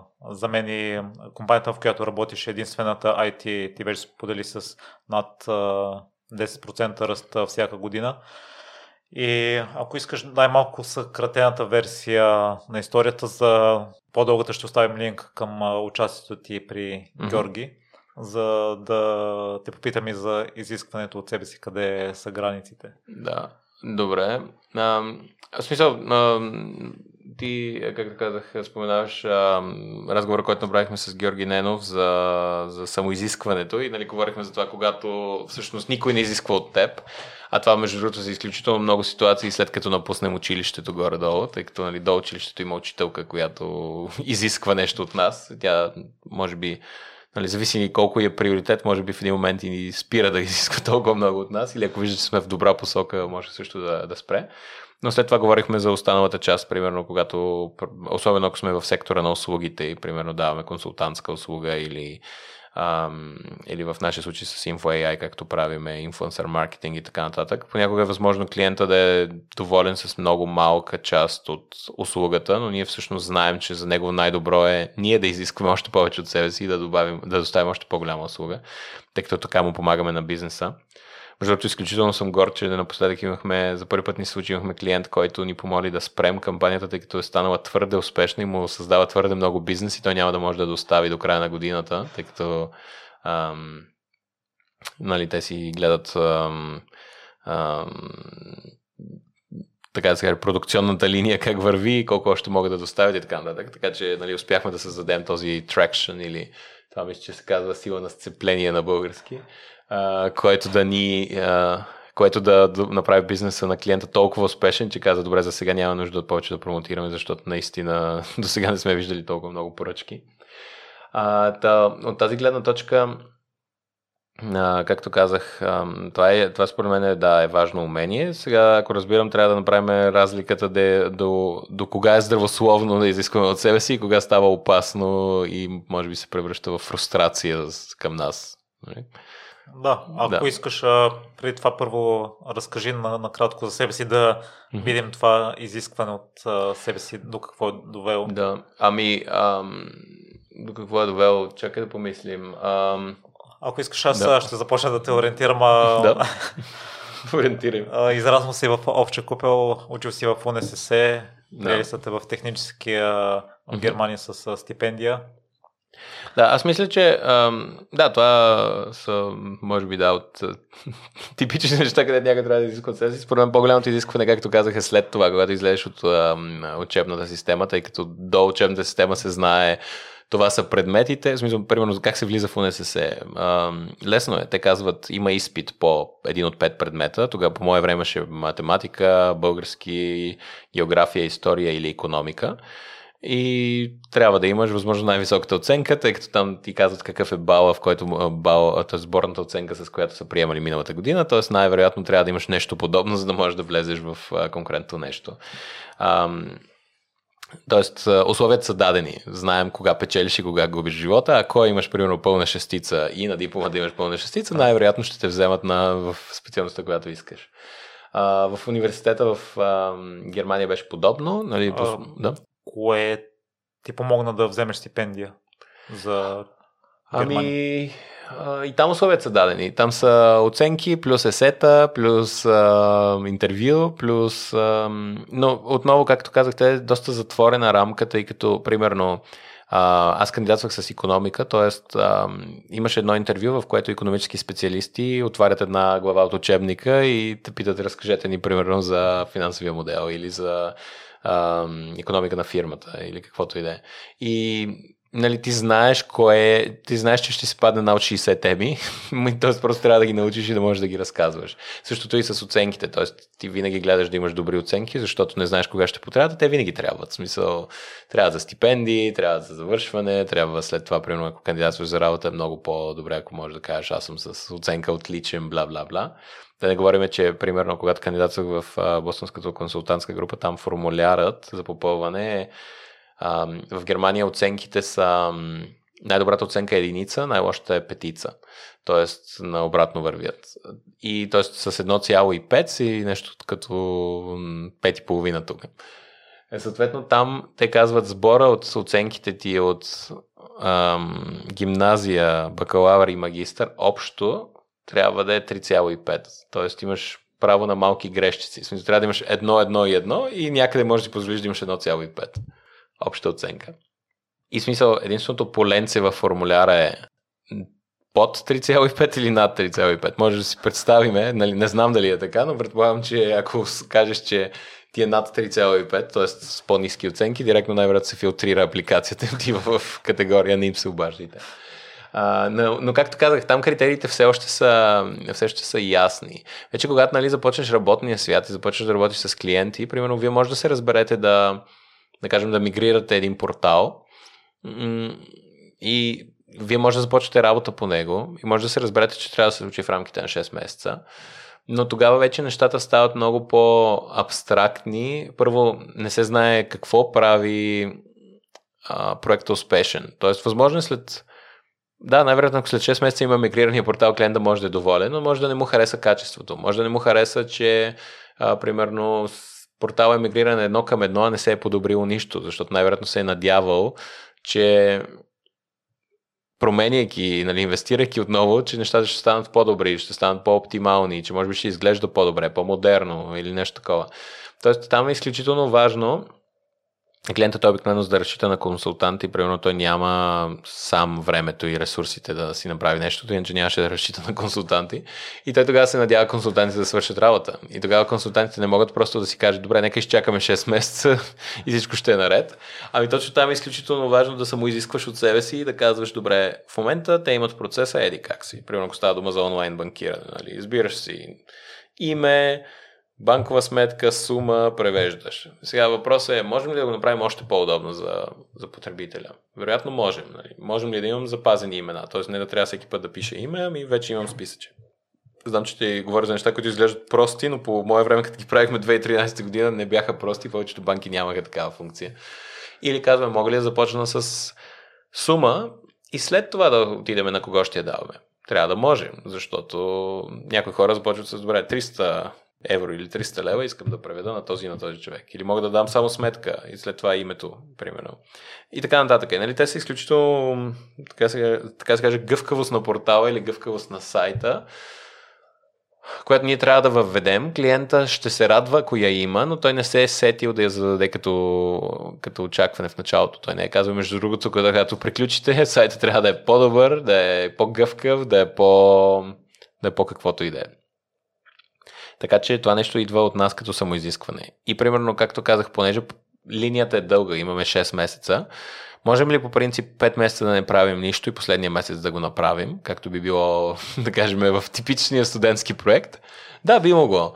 Но знаем ли, че ще стане готово в последния месец? Вероятно не. Тоест, по принцип е добре всеки ден да вървим с някаква скорост и да извършваме някакви задачи и просто да ги извършваме, извършваме, извършваме и така нататък, за да знаем, примерно, че след 3 месеца сме горе-долу на средата на нещо. Това даже би било добре, ако сме дори преди среда, т.е. след средата, за да може да ни остане един месец да доизглаждаме и да оправим всичко, което все още не се е случило добре. Нали, хората сме нормални човешки същества, които правят грешки, така че да, може би нещо е грешно и ако го оправим, то няма проблем, че се е случила грешката. Ако не го оправим, тогава вече разочароваме хора, клиенти и така нататък. Така че, нали, за този, този начин на мислене имам предвид. Когато вече не е ясно какво, какво ще е успеха, нали, смисъл какво ни води успеха, най-вероятно е да отговорим просто на условията, а може би трябва да наистина да сме много по-добри от а, очакваните условия, т.е. да надминем очакванията може би, както казах, трябва да сме по-бързи, отколкото се очаква, защото все още не знаем какво ще се случи до края. Нека си представим, примерно, че от четвъртия месец един от най-важните участници в проекта се разболява и не може вече да участва. Тоест, трябва да имаме време да реагираме и ще е добре, ако до тогава сме свършили голяма част от работата, за да може нали, да закърпим положението и по някакъв начин да се справим с оставащите два месеца без него или без нея. А, така че там според мен е самоизискването играе изключително голяма роля. И вече когато създаваме собствен бизнес, примерно, това там е още по-важно, тъй като там, нали, точно това е идеята, всеки иска да си е сам шеф, да има собствен бизнес. И ставайки си сам шеф, то вече няма някой, който да изисква. Ако имахме шеф, той ще да каже, добре, очаквам да направиш това до утре. И ние можем да кажем, между другото, няма да успея да утре. И тогава шефа носи отговорност заедно с нас и казва, добре, нека измислим решение. Може да помолим друг колега за помощ. Може да помолим да не се случат нещата до утре, ами да ни дадат още един ден. Когато сме вече сами, можем ли да правим нещата? Може ли да отлагаме нещата? Можем да отлагаме до безкрай. можем нищо да не правим. Ще е успешен ли бизнес? Вероятно няма да е успешен. Нали? Ще, ще направим ли парите, които искаме да направим? Ще даваме ли работа на хората, които, на които искаме да дадем работа? Не знаем. В смисъл, особено ако не правим нищо, най-вероятно отговор е не. Така че там според мен е изключително важно да изискваш от себе си и да кажеш, добре, днес е ден, в който мога да не направя абсолютно нищо и въпреки това аз решавам да направя неща, защото е важно и защото разбирам важността да ги направя. И примерно, особено, понеже частта, която най-не се харесва на нито един предприемач, обикновено са продажбите, тъй като повечето, особено ако са с технически бекграунд, на тях им харесва най-много да си строят апа, портала, изобретението и така нататък. Което няма нищо лошо, защото това са гениални хора, които могат да правят това и явно нали, тяхната част не е, не е продажбите, но примерно там всеки ден, в който не продаваш, нали, ако знаем, че примерно средностатистическият цикъл на продажба, примерно за нова технология, да кажем, за, за клауд апликация или за апликация в облака, примерно е 9 месеца. И т.е. от първия ден, в който се обадим на клиента до момента, в който той подписва и започва да го ползва, минават 9 месеца и ние днес не звъннем, това означава, че следващите 9 месеца няма да има продажба. И ако утре не звъннем, след 9 месеца пак няма да има продажба. И други ден пак след 9 месеца, след, т.е. след 9 месеца и 3 дена няма да има продажба. Така, ако цяла година не звъним, е ясно, че и следващата година няма да продадем нищо. Тоест и там е важно да има само дисциплината и само изискването, в което казваме да, днес е важно да звънна, защото иначе ще видя резултата след 9, т.е. няма да видя резултата след 9 месеца. Това, това горе-долу е нещото, според мен, което е важно за самоизискването. И, ам, Оги, това те довело до най-големите фирми mm-hmm. в областта. Да. Отстрани изглежда много лесно да консултираш някого, да даваш съвети. Та какво ние хората не разбираме за вас, консултантите, които успявате да поддържате високи проценти на растеж? Mm-hmm. Ами, ам, не, се, не мога да се сетя, имаш един литературен разказ за, а, може би ти ще ми помогнеш, а, един човек, който идва в, в града, вижда един диригент и казва, мога ли да работя това нещо, защото му изглежда супер лесно, че просто махаш с една пръчка. Сеш ли се? Не. Учихме го по литература. Учителката ми, ако ме, ако ме чуе, ще, ще ме разстреля, че не се спомня. А, го, помня, че го анализирахме заедно в 12 клас или в 11 клас. А, да, та идеята беше, че а, нали, според мен отстрани много работи изглеждат по... изглеждат лесни. И примерно, нали, ако се замислим и за подкастърите, примерно, си казваме, взели с един микрофон, говорят си там нещо и това е, нали? И ние смятаме, че това е труд.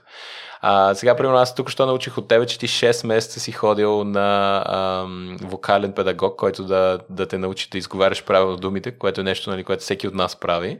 Но между другото има хора, които само записват. А, просто а, това мое желание да се развивам, тъй като виждам, а, че все още не съм а, до нивото, което ми се иска и mm-hmm. не ми се получава с нещата. Да, това е само за само изискване. И то в дългосрочен план хората, които се саморазвиват и инвестират в себе си, обикновено изкарват по-добри резултати от, от тези, които не го правят. Да, знам, че има може би два примера за това как не се е случило. Смисъл, нека помислим и за всички биткоин милионери, които примерно просто... Нали, аз съм супер алергичен към такива истории, като чуя, ако бяхме инвестирали на едно евро в Амазон 97 година, не знам си какво, да, не, не сме инвестирали, някои други са инвестирали. Тали, да, със сигурност има някой, който може би казваме, положил е по-малко усилие но това не е и причина да по някакъв начин да сме фрустрирани с живота или с справедливостта или каквото и да е. Смисъл, кой е обещал, че срещу X усилие ще получиш Y резултат, нали? Смисъл, а, никой. Тоест, ако някой от нас а, казваме, а, както казах, ние не знаем и тяхната история, нали? тъй като да, те може би не са ходили на, примерно, вокален педагог, но за сметка на това пък а, знам ли, Не са спали 6 месеца, докато са си писали скриптовете, примерно, знам ли. Не знам, нали, не, не знам личната история. Така че то обикновено това според мен е нещото, което понякога ние просто подценяваме усилието, което другите хора полагат. Спомням си веднъж един приятел си беше актуализирал статуса в LinkedIn, че мисля, че беше станал investment manager в една компания. И аз му звъннах да го поздравя и той каза, ох, ако знаеш последните 5 години колко много работа беше, за да мога да напиша това нещо днес в, в LinkedIn. Но той каза, нали, хората виждат само когато, когато смениш титлата. Те не знаят какви усилия е коствало, какво, какво е трябва да се прави и така нататък. М- така че от тази гледна точка ам, според мен е, е изключително важно да, да се научим да ценим и, и да Тоест, може би дори не толкова да ценим, но поне да уважаваме евентуалните усилия, които другите полагат, за да, за да правят нещото, което правят. А, тъй като, както казах, има много неща, които някой, ако, ако искаме да сме цинични, можем да кажем, а, какво е това? Каниш един гост, питаш го три въпроса и готово, нали? И всъщност е много повече от това, тъй като ти трябва да се грижиш да имаш и публика, да намираш нови последователи, цялото нещо трябва да е финансово, печелившо и така нататък. А, нали, не можеш да зададеш какъвто и да е въпрос, трябва да помислиш за въпросите, трябва да поговориш и да подготвиш а, а, участниците и така нататък. Чакай да не ти издавам нали, рецептите на бизнеса, но нали, също и с консултантството. Да, някой си казва, да, лесно е като гледаш просто отстрани. Ам, нали, може би нещото, което е най-трудно в консултантството е представете си да гледаш нещо отстрани, т.е. примерно гледаш автомобилна индустрия, която явно я гледаш отстрани, нали, съгласявам се, гледаш отстрани и въпреки това ти седиш на една маса с изключително, с хора, които са в тази индустрия от 20 години и това, което казваш, трябва да е толкова правдоподобно, че те да не кажат момче, отиди си, защото ти явно коли не си продавал в живота си, ни си ги произвеждал, нито знаеш какво е да се внасят силиконови платки от Китай. Така че благодарим ти много, отиди си днес. Нали?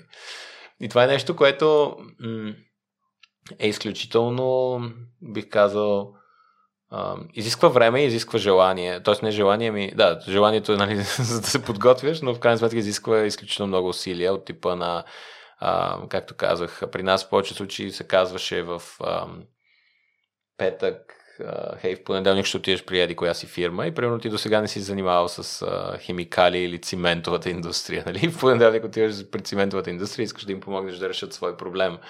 И това, което не може да се случи, че ти отиваш в понеделник и те казват, значи, такива младоци, които не са пипали цимент в живота си, не ни трябват. Тоест, общо взето, нали, тогава на, на свои разноски съботата и неделята беше ден за обучение. Нали, материали имаше, но трябваше да имаш и времето за да ти влязат в глава, да ги прочетеш, да ти влязат в главата и така нататък. И примерно отново сега с а, инфлуенсърите същото, което правим е, когато ние имаме нова марка, която ни контактира и казва искаме да направим кампания, а, ние също отделяме изключително много време за това да разберем бизнеса, да разберем какво ги прави успешни, да разберем какъв, а, каква е публиката, която искат, какво резонира с тази публика, за да знаем, че след това, когато направим наистина, когато ангажираме, подберем правилните инфлуенсъри, ги ангажираме и те качат съдържанието, че то наистина ще направи изключително добри резултати за тях. Това, което не, не можем просто да направим е да, да постнем някаква картинка и се надяваме се случи. Понякога може да изглежда на някой, както казах, ако искаме сме цинични, някой може да каже, какво, постнаха една картинка, давам как някой пие биричка или как някой яде бомбонки и това беше. Не, много повече работа и то е замислено така, че да въздейства, да си избере правилния език, който наистина да стимулира или разпознаваемост на марката, или продажби, или, ам, или интерес, така че хората да искат да получат повече информация и така нататък. Така че, ам, както казах, аз лично го намирам за по-здравословно, ако всеки от нас се опитва да м- не пренебрегва и да не подценява усилието на другите за каквото и да е, нали? В смисъл в каквато и област да работят. Ами просто знае, че може би има неща или елементи, които не виждаме там. А, както казах за мен, нали, не искам и да си мисля, примерно, че един инфлуенсър е някой, който просто качва снимка как яде. нали, примерно. Не, това за хора, които полагат изключително много време, те знаят, те тествали са различни неща, видяли са какво предизвиква това хиляди хора да харесат снимката, да я коментират и така нататък. И дори понякога ние да не сме съгласни с стила им, примерно, а пак, ако сме ние да не сме съгласни с техния стил, то обикновено има причина това да е така. Стила им да е това, защото това е това, което ги прави успешни. Да, имаше една история с художник, мисля, че беше с Пикасо. Една жена го помолила да нарисува нещо на салфетка и той го нарисувал за 10 секунди и след това е споделил солидна сума. И жената му отговорила, но вие това го нарисувахте за 10 секунди, не може да ми искате такава висока цена. И той е казал, тези 10 секунди ми отнеха 10 години. Да.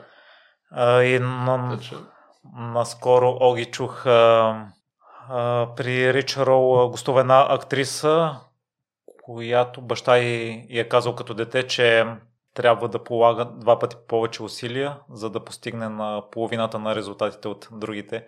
И ако ни се смени на гласата с това, може би по лесно ще приемем нещо, ако някои неща не ни се получават усилия, да, които полагаме. Да, в смисъл, той човека явно говори за 4 пъти усилията си, нали го сметнем. Ам, да, аз съм фен дори на 10 пъти повече усилия, тъй като а, примерно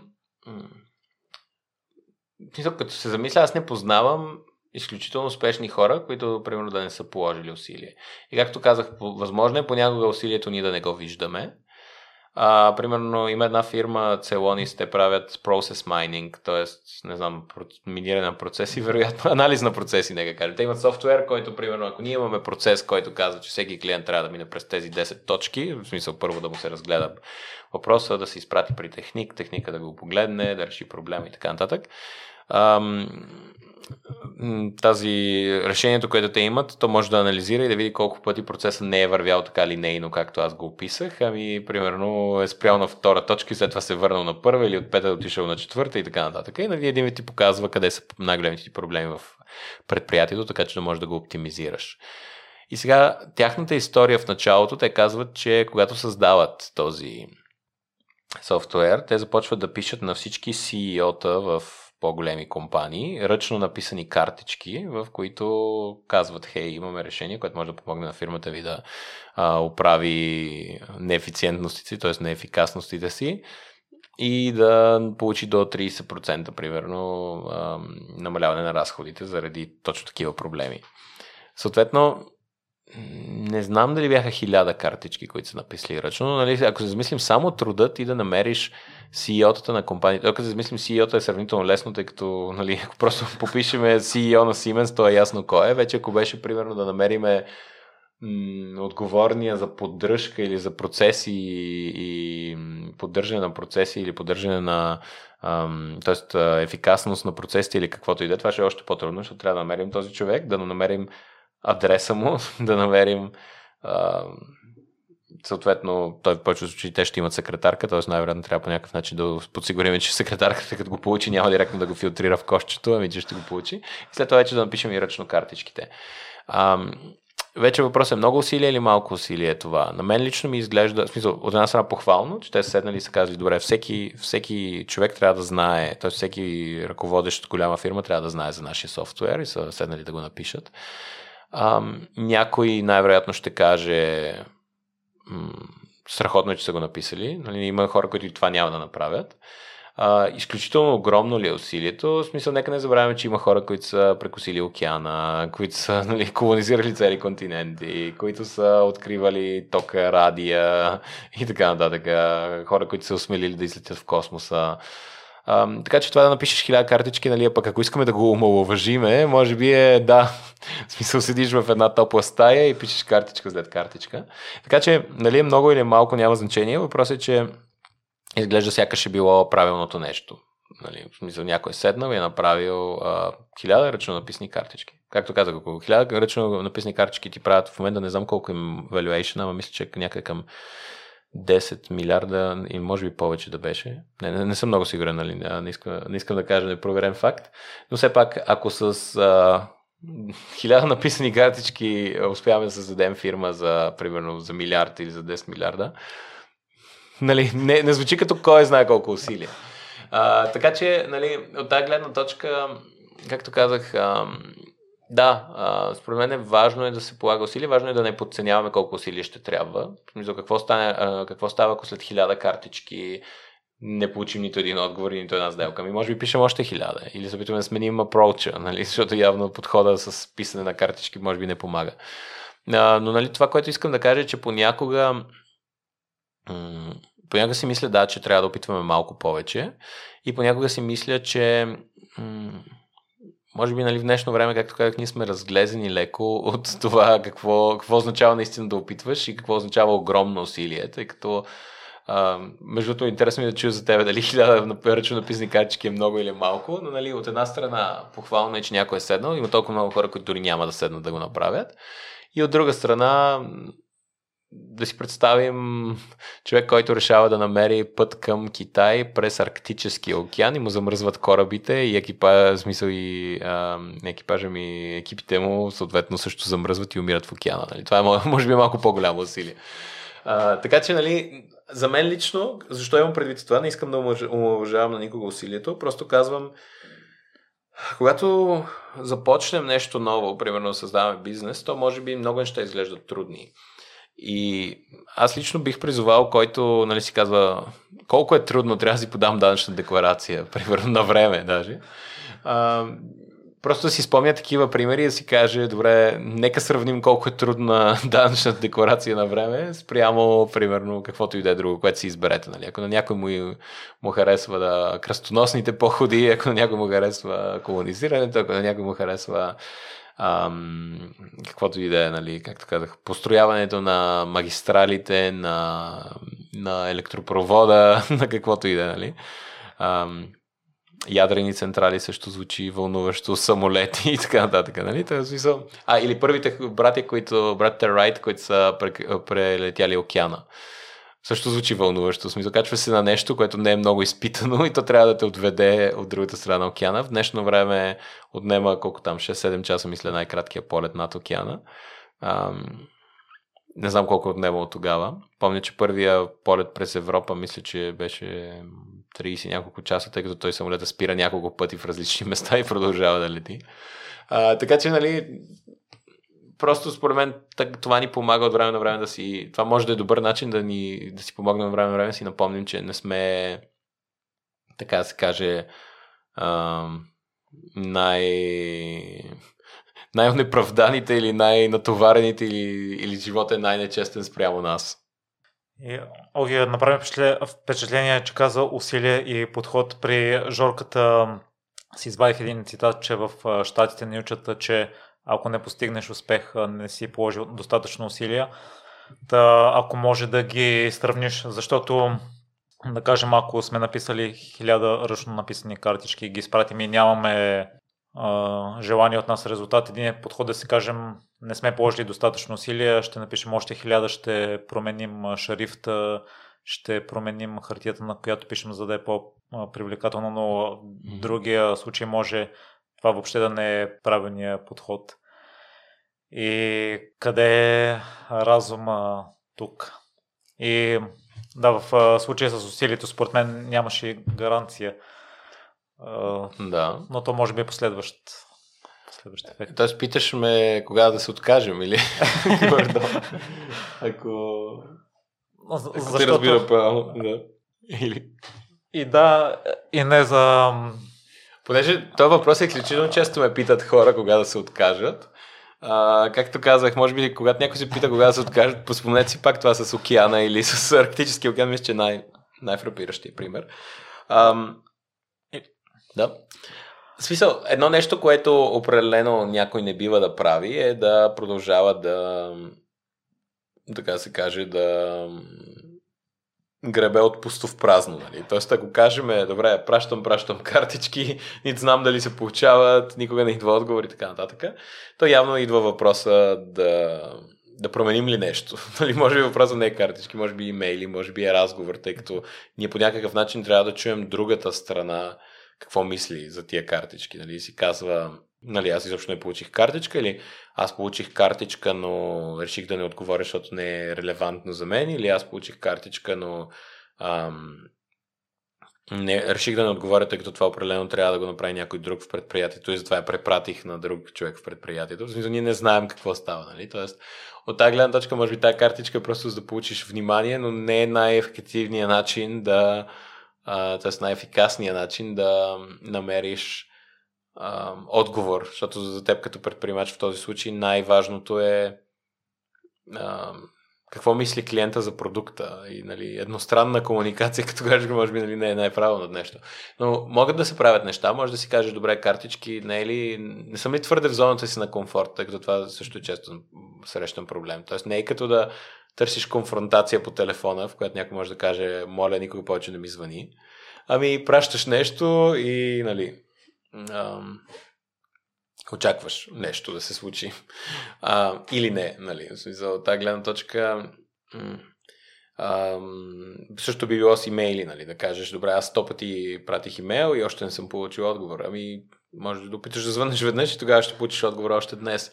Нали, въпросът е какво точно избягваме там. Може би избягваме негативния отговор, тъй като нали, отговор може и да е негативен, не само да е някой иска да си купи, ами може да е и да, не ми звънете повече. Може да бъде и третия вариант, който е, може би, за мен е най-лошия. За мен нето не е най-лошото. Най-лошия вариант е а, добре звучи, ще видим. Нали, това е друго не, това е така меко не, което просто не казва да, не казва и не и просто ще изпадне в една така безтегловност и безвременност и няма да се случат нещата. Аз не съм видял някой, който като е казал ще видим, след това ако, ако не продължим с нормален фоллоуъп, след това наистина се случи нещо. Никой не е видял след това и да е казал ние видяхме и гайде сега. А, та, нали, това е според мен. А, може би м- нали, нещо, което аз мога да препоръчам като цяло, като съвет е м- нали, аз това се опитах да префразирам въпросът и да го изобача с... Питаш ме кога да се откажем ли. Тъй като а, нещо, което ми се случва често с млади предприемачи е, нали, те горе-долу почти винаги искат да знаят кога да се откажат. Нали, което сякаш отново търсиме, така може би както в учебната система, ясния критерии. Нали? Аз ако кажа, добре, пращаш хиляда картички ако не получиш поне 30 отговора, се отказваш и ти казваш, добре, Оги каза 30 отговора, аз получих 29, отказвам се, е готово. Нали?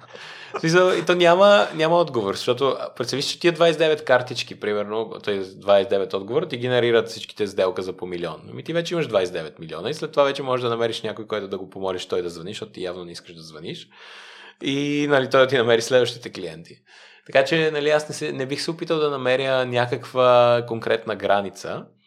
Може би нали, по-важно е, когато, да кажем, правим нещо като собствен бизнес ам, и и, нали, примерно сме заложили някакви средства и си кажем, добре, но, но то пак не трябва да е, примерно, залагам, биз... в смисъл, залагам средства и ако до един месец не съм на печалба, си тръгвам. И, примерно, трябва да имаме реалната представа и тази реална представа, според мен, се получава, когато говориш с други хора, които са по-опитни, примерно, а, и вече са минавали през нещо такова и може да попиташ, примерно, при вас колко бързо, колко време от нея да се разраснете да еди колко си. Никой не казва, че трябва да сме толкова бавни, колкото тях. Може би те не са давали най-доброто от себе си. Може, никой не казва, че ще сме толкова бързи, колкото тях. Може ние не даваме най-доброто от себе си или обстоятелствата по някакъв начин не са същите. Но поне това горе-долу ни дава нагласа, че някой срещу след 2 месеца, след 3 месеца, след 3 години, след 5 години са станали, станали известни. Аз наскоро давах примера с един испански предприемач, който решава да. Той е социален предприемач, т.е. той се опитва да намери активност, която хора по, ам, хора, които са склонни да имат психологически проблеми, могат да извършват. И съответно той търси, започва примерно с това, че могат да правят сувенири, примерно да рисуват някакви магнитчета и така нататък. А, после нещо мисля, че имаше с картички, после нещо имаше с туризъм и накрая вижда, че могат да правят а, нали, създава селско стопанство с крави, мляко и нали, в момента е едно от по по-скъпите и така да се каже нали, гурме млека в Каталуния, в Испания. А, този човек, а, значи той 12 години минава през различни бизнес модели и опитва нещо и друго нещо и се провали. Вижда, че това няма да стане и това няма да стане, защото трябва и качество, трябва пазар, трябва не знам си какво. Но той казва, нали, аз ще намеря нещо, което да помогне на тези хора, които са по, ам, подлежими на психологически проблеми, да са сред природата, да са в така как го кажа, затворено, сигурно общество. Нали? Те са, мисля, че в момента има 450 служителя и някои от тях живеят там в, а, нали, в ранчото, така се каже, сред природата, сред а, с, с други приятели, хора, в среда, която да не ги изнерви и тероризира и така нататък. Нали, не е забързания град, ами е спокойната природа. И както казах, 12 години той търси решение. Или вече, нали, примерно, като всеки път, като видим някакви звезди там, инфлуенсъри или каквото и да е, казват, че вече, примерно, те 6 години се опитват. И какво ли не са опитали? Нали, са, са опитали да правят видеа пещи, опитали са нещо там танцуващи, после са опитали да правят всякакви челенджи от TikTok и така нататък. И тогава са станали чак инфлуенсър.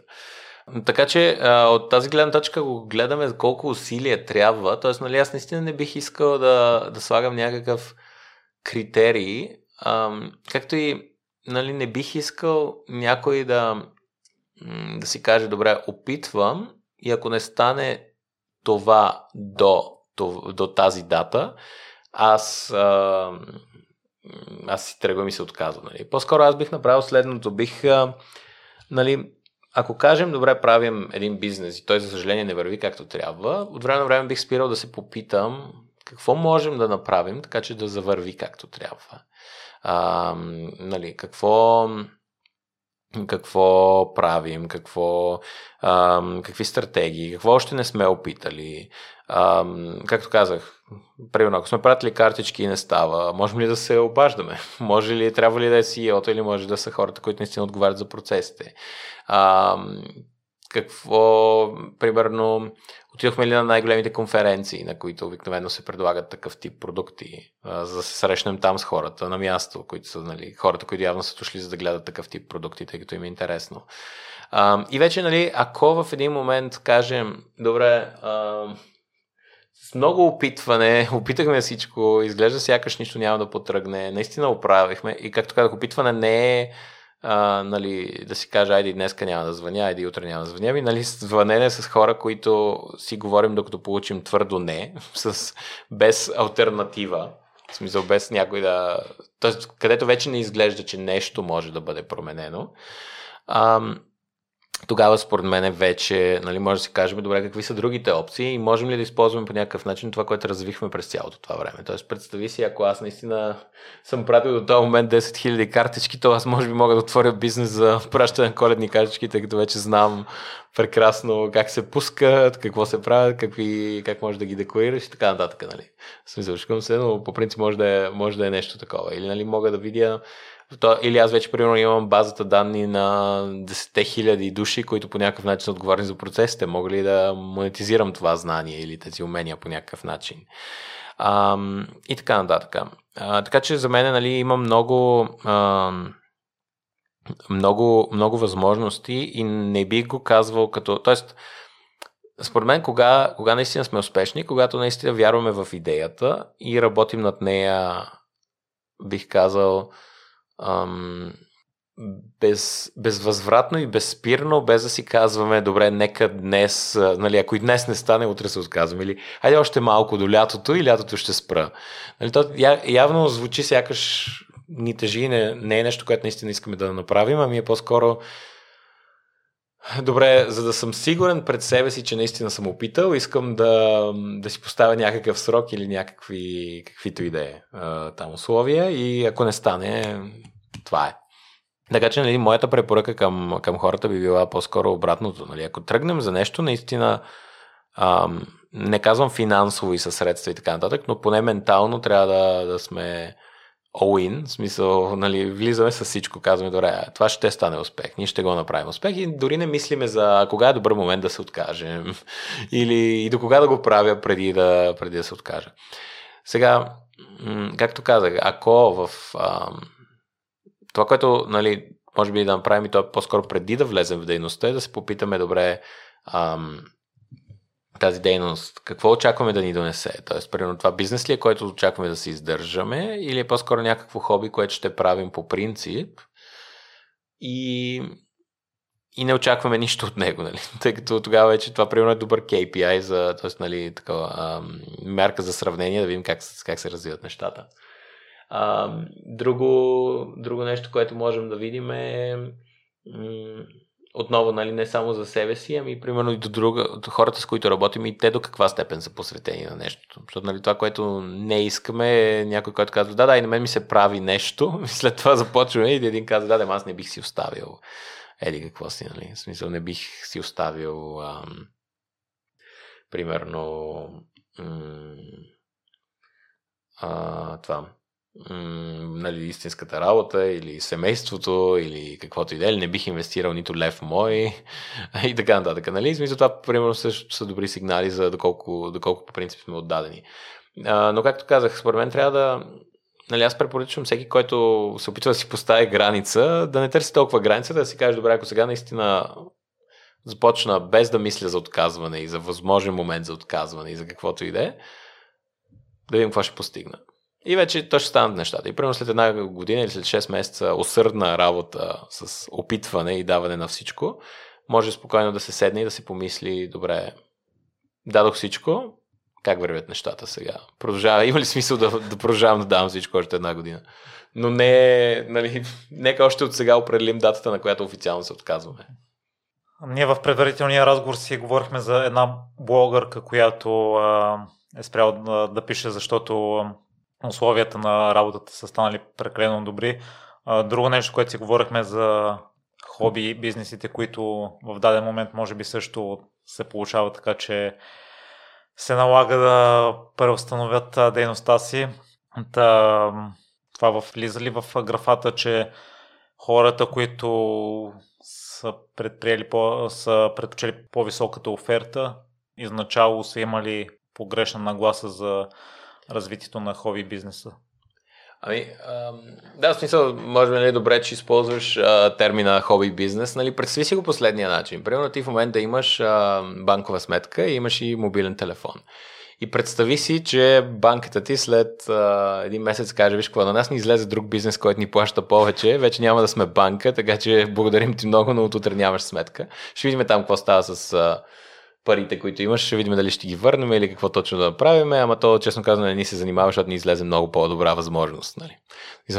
Предполагам какво, как би реагирал. Нали. Не би било допустимо и не би изглеждало като сериозен бизнес. И нали, това може би е малко частта, която след това нали, по някакъв начин би се отразила и на твоя бизнес по един или друг начин. Тоест, представи си, нали, че а, вчера си го говорихме също с с няко, някои предприемачи, нали, примерно когато отидеш при инвеститори, какво ги интересува тях най-много. Нали? Аз, моята теза е, лично мен това, което би ме интересувало е трябва да е някой, който е така да се каже, обсебен от желанието си да бъде успешен и обсебен в напълно позитивен смисъл. Не говорим за нали, начин, по който по принцип се използваме, говорим за някой, който казва, ще успея, аз знам как се прави, ще го направя. Трябва ми, примерно, единствено парите или трябва ми еди какво си и работим над него и ще стане.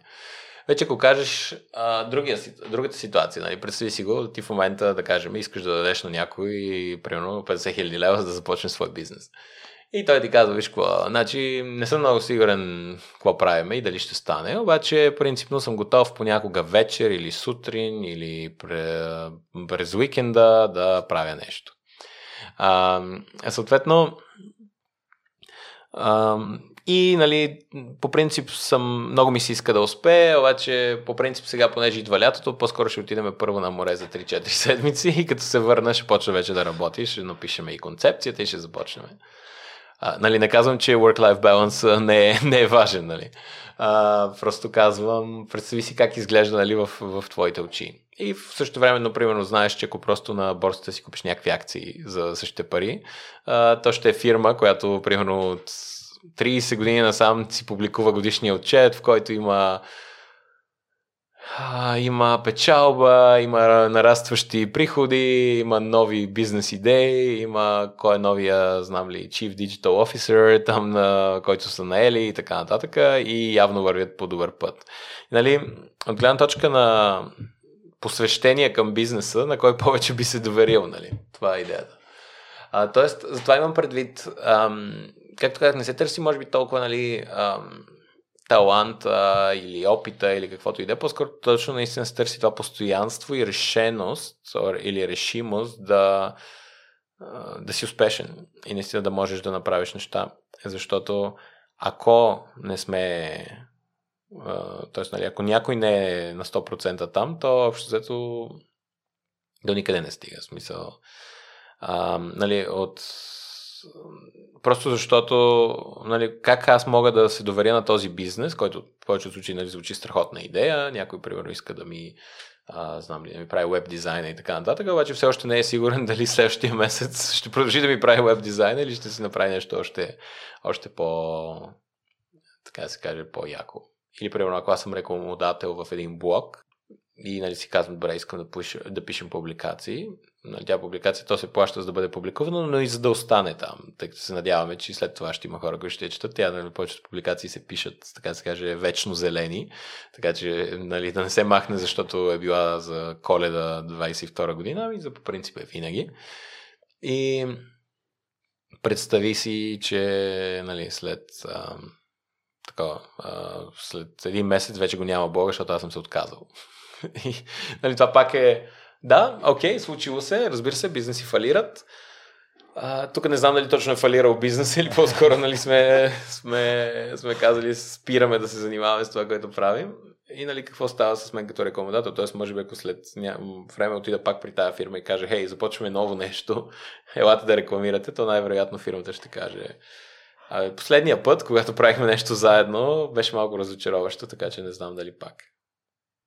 Това е горе А, искам да те попитам, а, това голямо желание да бъдеш лектор в Able. Вече споделихме, че моите представи имаш успешна кариера и цифрите говорят за това. Имаш и собствен бизнес в момента. Може би, да, тогава си го нямал. Сподели вече, че понякога в последния момент се налага да четеш активно за предстояща среща, но въпреки това си имал силното желание да бъдеш лектор в Fable и при участието ти при Георги сподели, че а, си изпипвал до съвършенство лекциите, които си готвил за банката да се пичнеш. Та, mm-hmm. Откъде идва това и защо е това голямо желание да бъдеш лектор? Желание да съм лектор. Ам, ами, то по-скоро е, при мен е, м- бих казал, работа по кауза. А, та, между другото, нали, благодаря, че, че ме споменаваш мен, но всъщност всички лектори, които имаме в Able активатора, те са над, не мога да ти кажа ли са над 20, но сигурно са над 10. А, всички там те работят без, безвъзмезно, т.е. всички лекции, които се дават, лекторите не биват хоноровани или хонорирани, не знам как ще, ще го кажем, но не получават нищо за това, че го правят, напълно доброволно го правят, за което, между другото, отново им благодаря.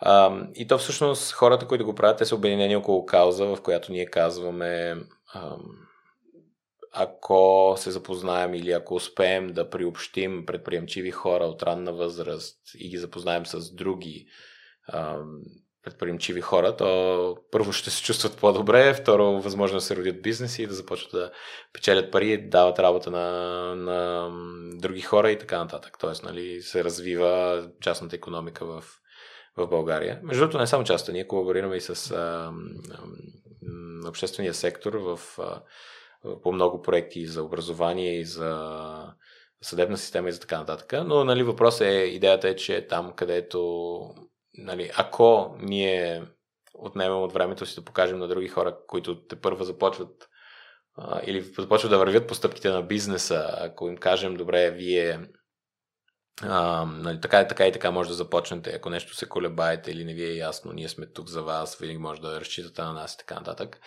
А, то, нали, това ще помогне на много хора в ранна възраст да, да се развият по начина, по който биха искали, но не се осмеляват.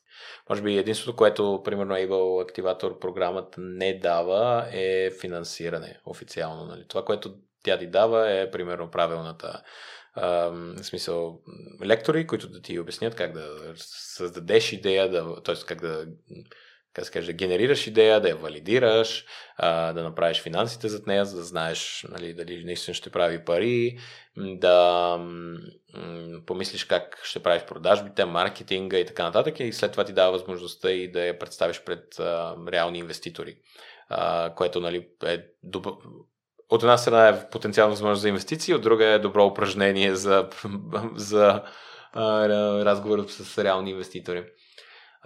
Та, от тази гледна точка, м- а, нали, а, това, което е важно да се отбележи в, а, в тези, а, нали, в тази програма по принцип, нали, защо го правим, както казах, може би е каузата, в която казваме добре на нас, в повечето случаи преди Нали, в моя случай това беше 2010 година, когато а, аз участвах в подобна програма.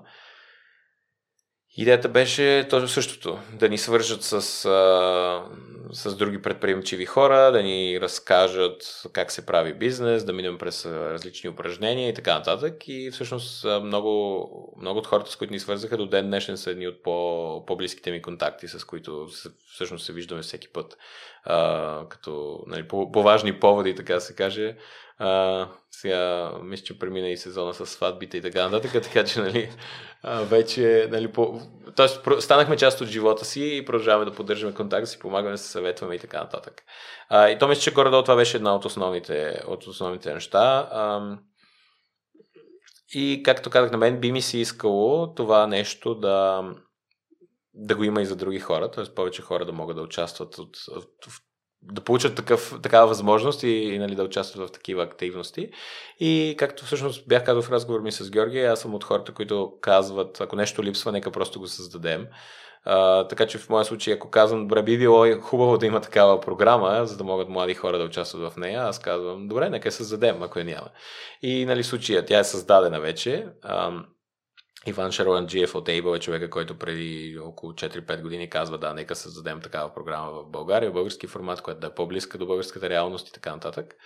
И аз казвам, защо да не я подкрепям. Ако, ако съм фен, няма смисъл да си създам още една програма, която нали, да си делиме участниците всяка година и по-скоро нека всеки от нас да даде най-доброто от себе си. И предполагам, че това е философията на останалите хора, които са част от програмата.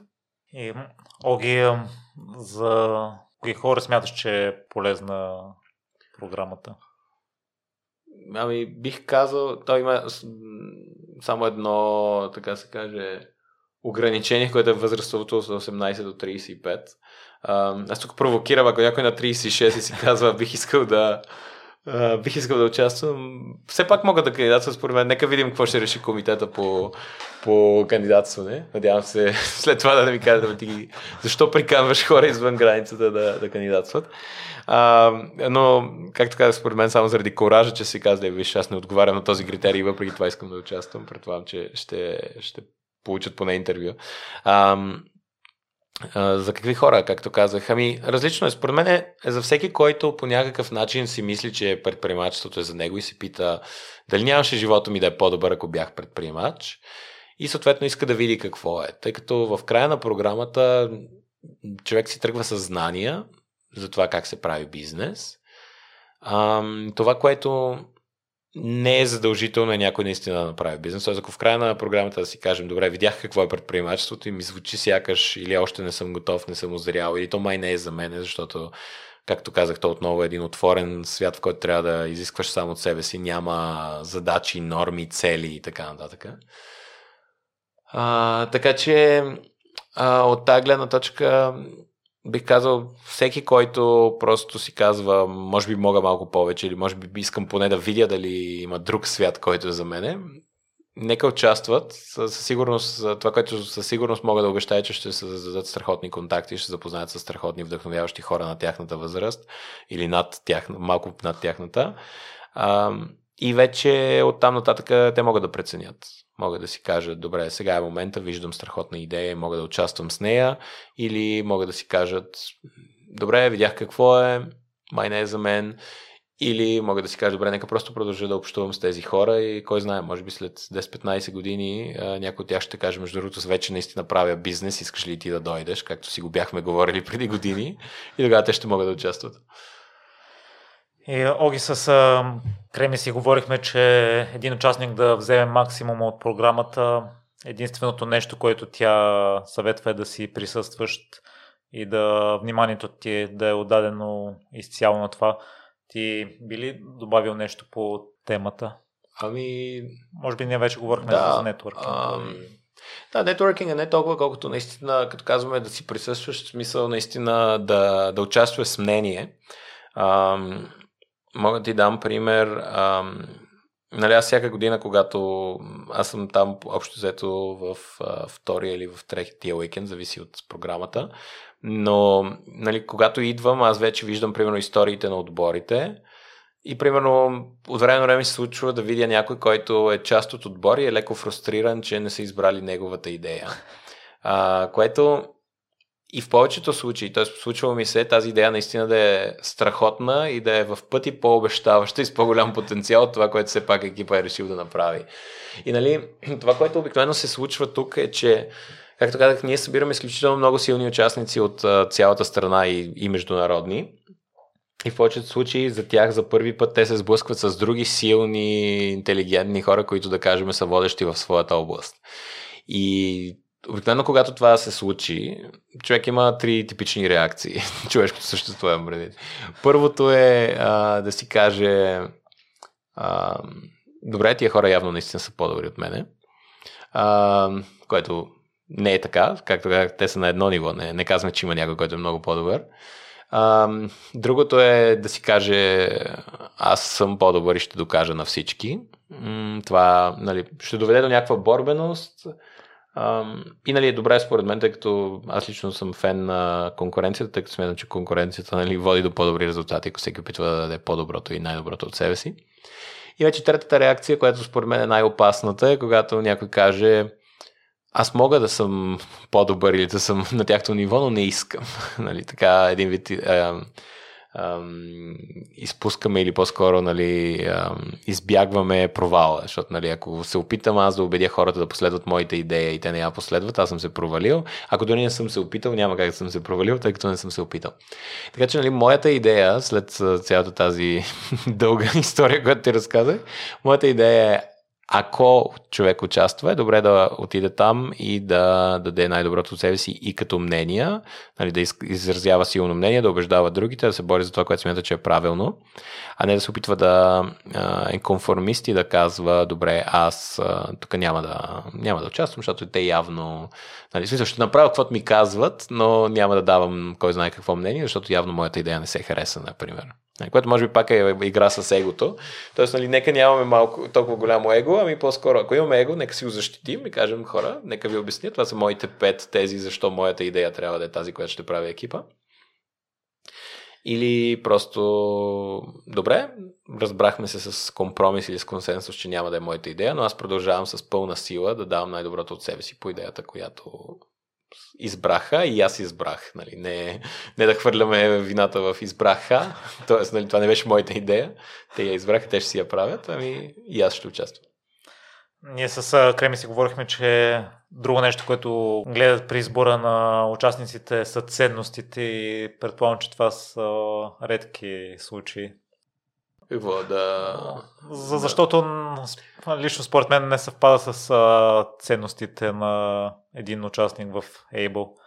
Един човек, да който... си каже няма да участвам или... А, не, не съвпада с ценностите, ако не изберат неговата идея, че... А, че ще се разсърди. Да.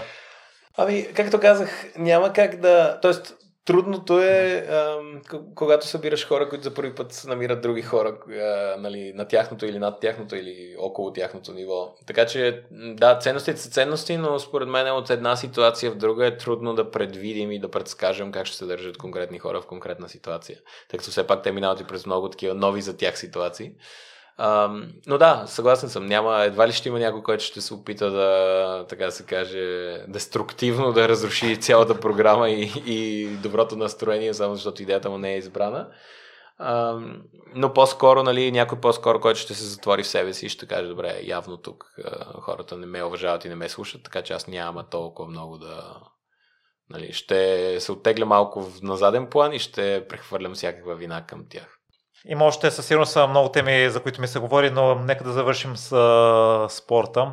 Мисля, че от Юли Тонкин бях чул някъде, че ако му вземат а, всичко и трябва да започне от начало със съзнанията, които има в момента.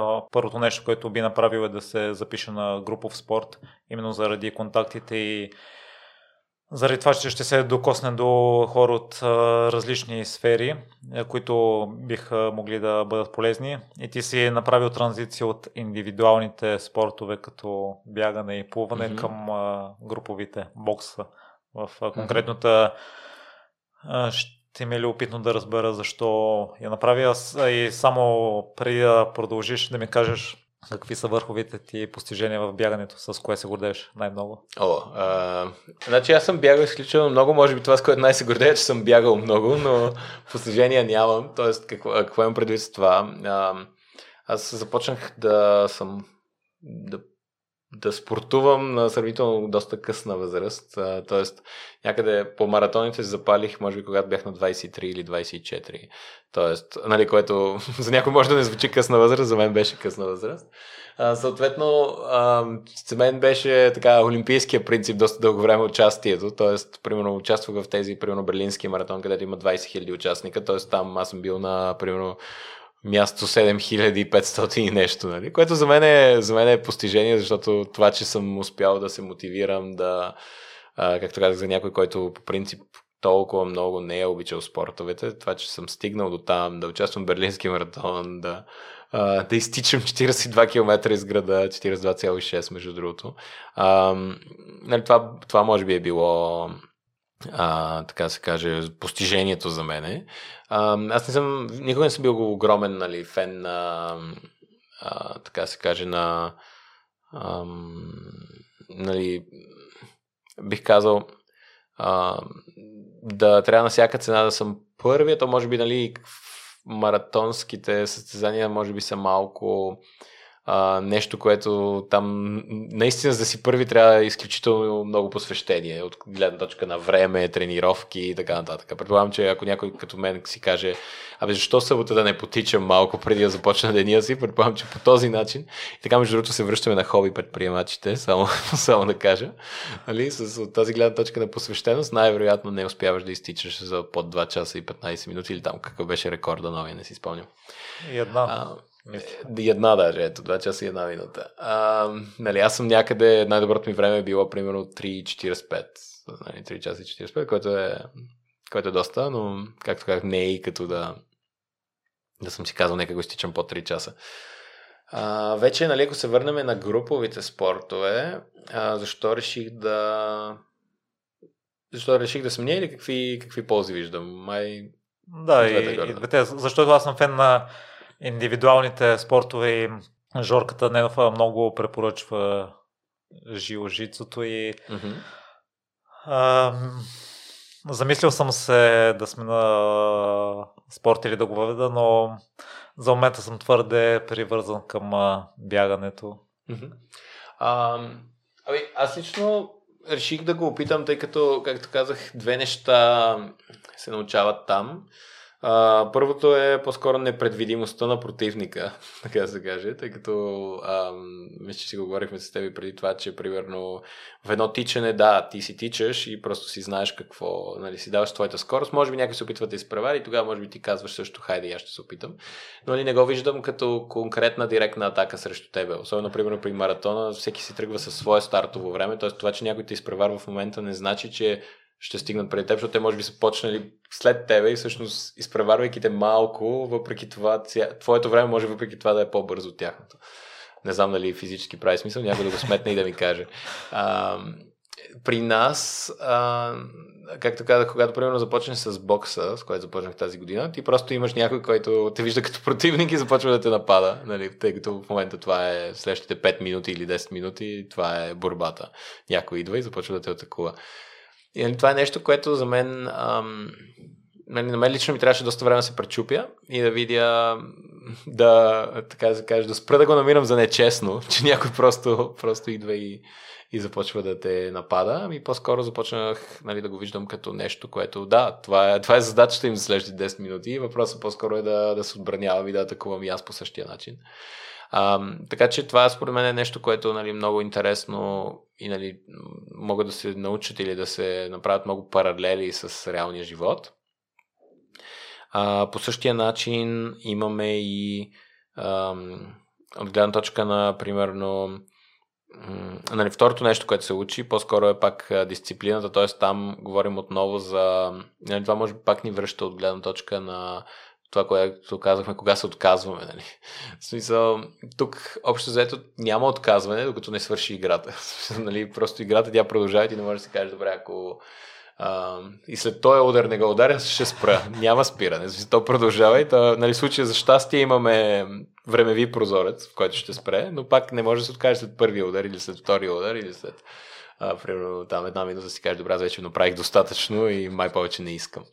Така че нали, това определено може да научи на дисциплина, на издържливост, на а, и както казах нали, в бизнеса, ако пак искаме да го сравниме, ти пак имаш други хора, които ти не можеш да, да управляваш. Тоест, нали, какво става, ако ти си кажеш, добре, ние ще сме най-добрата фирма и в същия момент и друга фирма каже, ние сме най-добрата фирма и ще спрем всеки, който се опитва да е нашата фирма. Нали, то си има закони там за нелоялна конкуренция и така нататък, но, но има и супер много други неща, по които можеш да се съревноваваш без, а, без да е нелоялна конкуренция или каквото и да е. Тоест няма закон, който да те защитава, че някой няма да се опита да превземе твой клиент, примерно, или да убеди твой клиент да, да премине. Даже в повечето случаи клиентите нарочно свикват 3-4, 3-4 фирми и молят всяка от тях да предаде цена и условия, за да си изберат. Така че всъщност тогава влизаш в най-директната конкуренция. Даже съм виждал и, нали, в които сте заедно, заедно тримата или четиримата нали, от различни фирми и ви карат да пичвате един срещу друг, за да може нали, да, да разберат те възможно нали, да разберат най-добре и да получат най-добра цена, разбира се, тъй като сте директно в залата общо взето нали, става едно наддаване в негативна посока. А, така че това са според мен неща, които са изключително м- полезни да се научат и да се развият като способности. И горе-долу това е което правя, минавайки към, към групови спортове. И, Оги, за финал едно домашно във връзка с това да изискваме повече от себе си, ако имаме чувството, че не го правим достатъчно.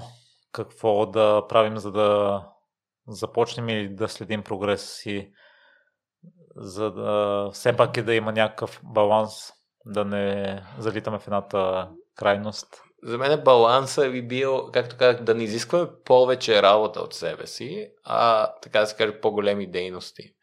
Какво имам предвид? А, както казах, нали, давам пример с картички, което между другото беше моя пример за успеха, изведнъж сега го даваме като нещо, което не е достатъчно, но няма значение.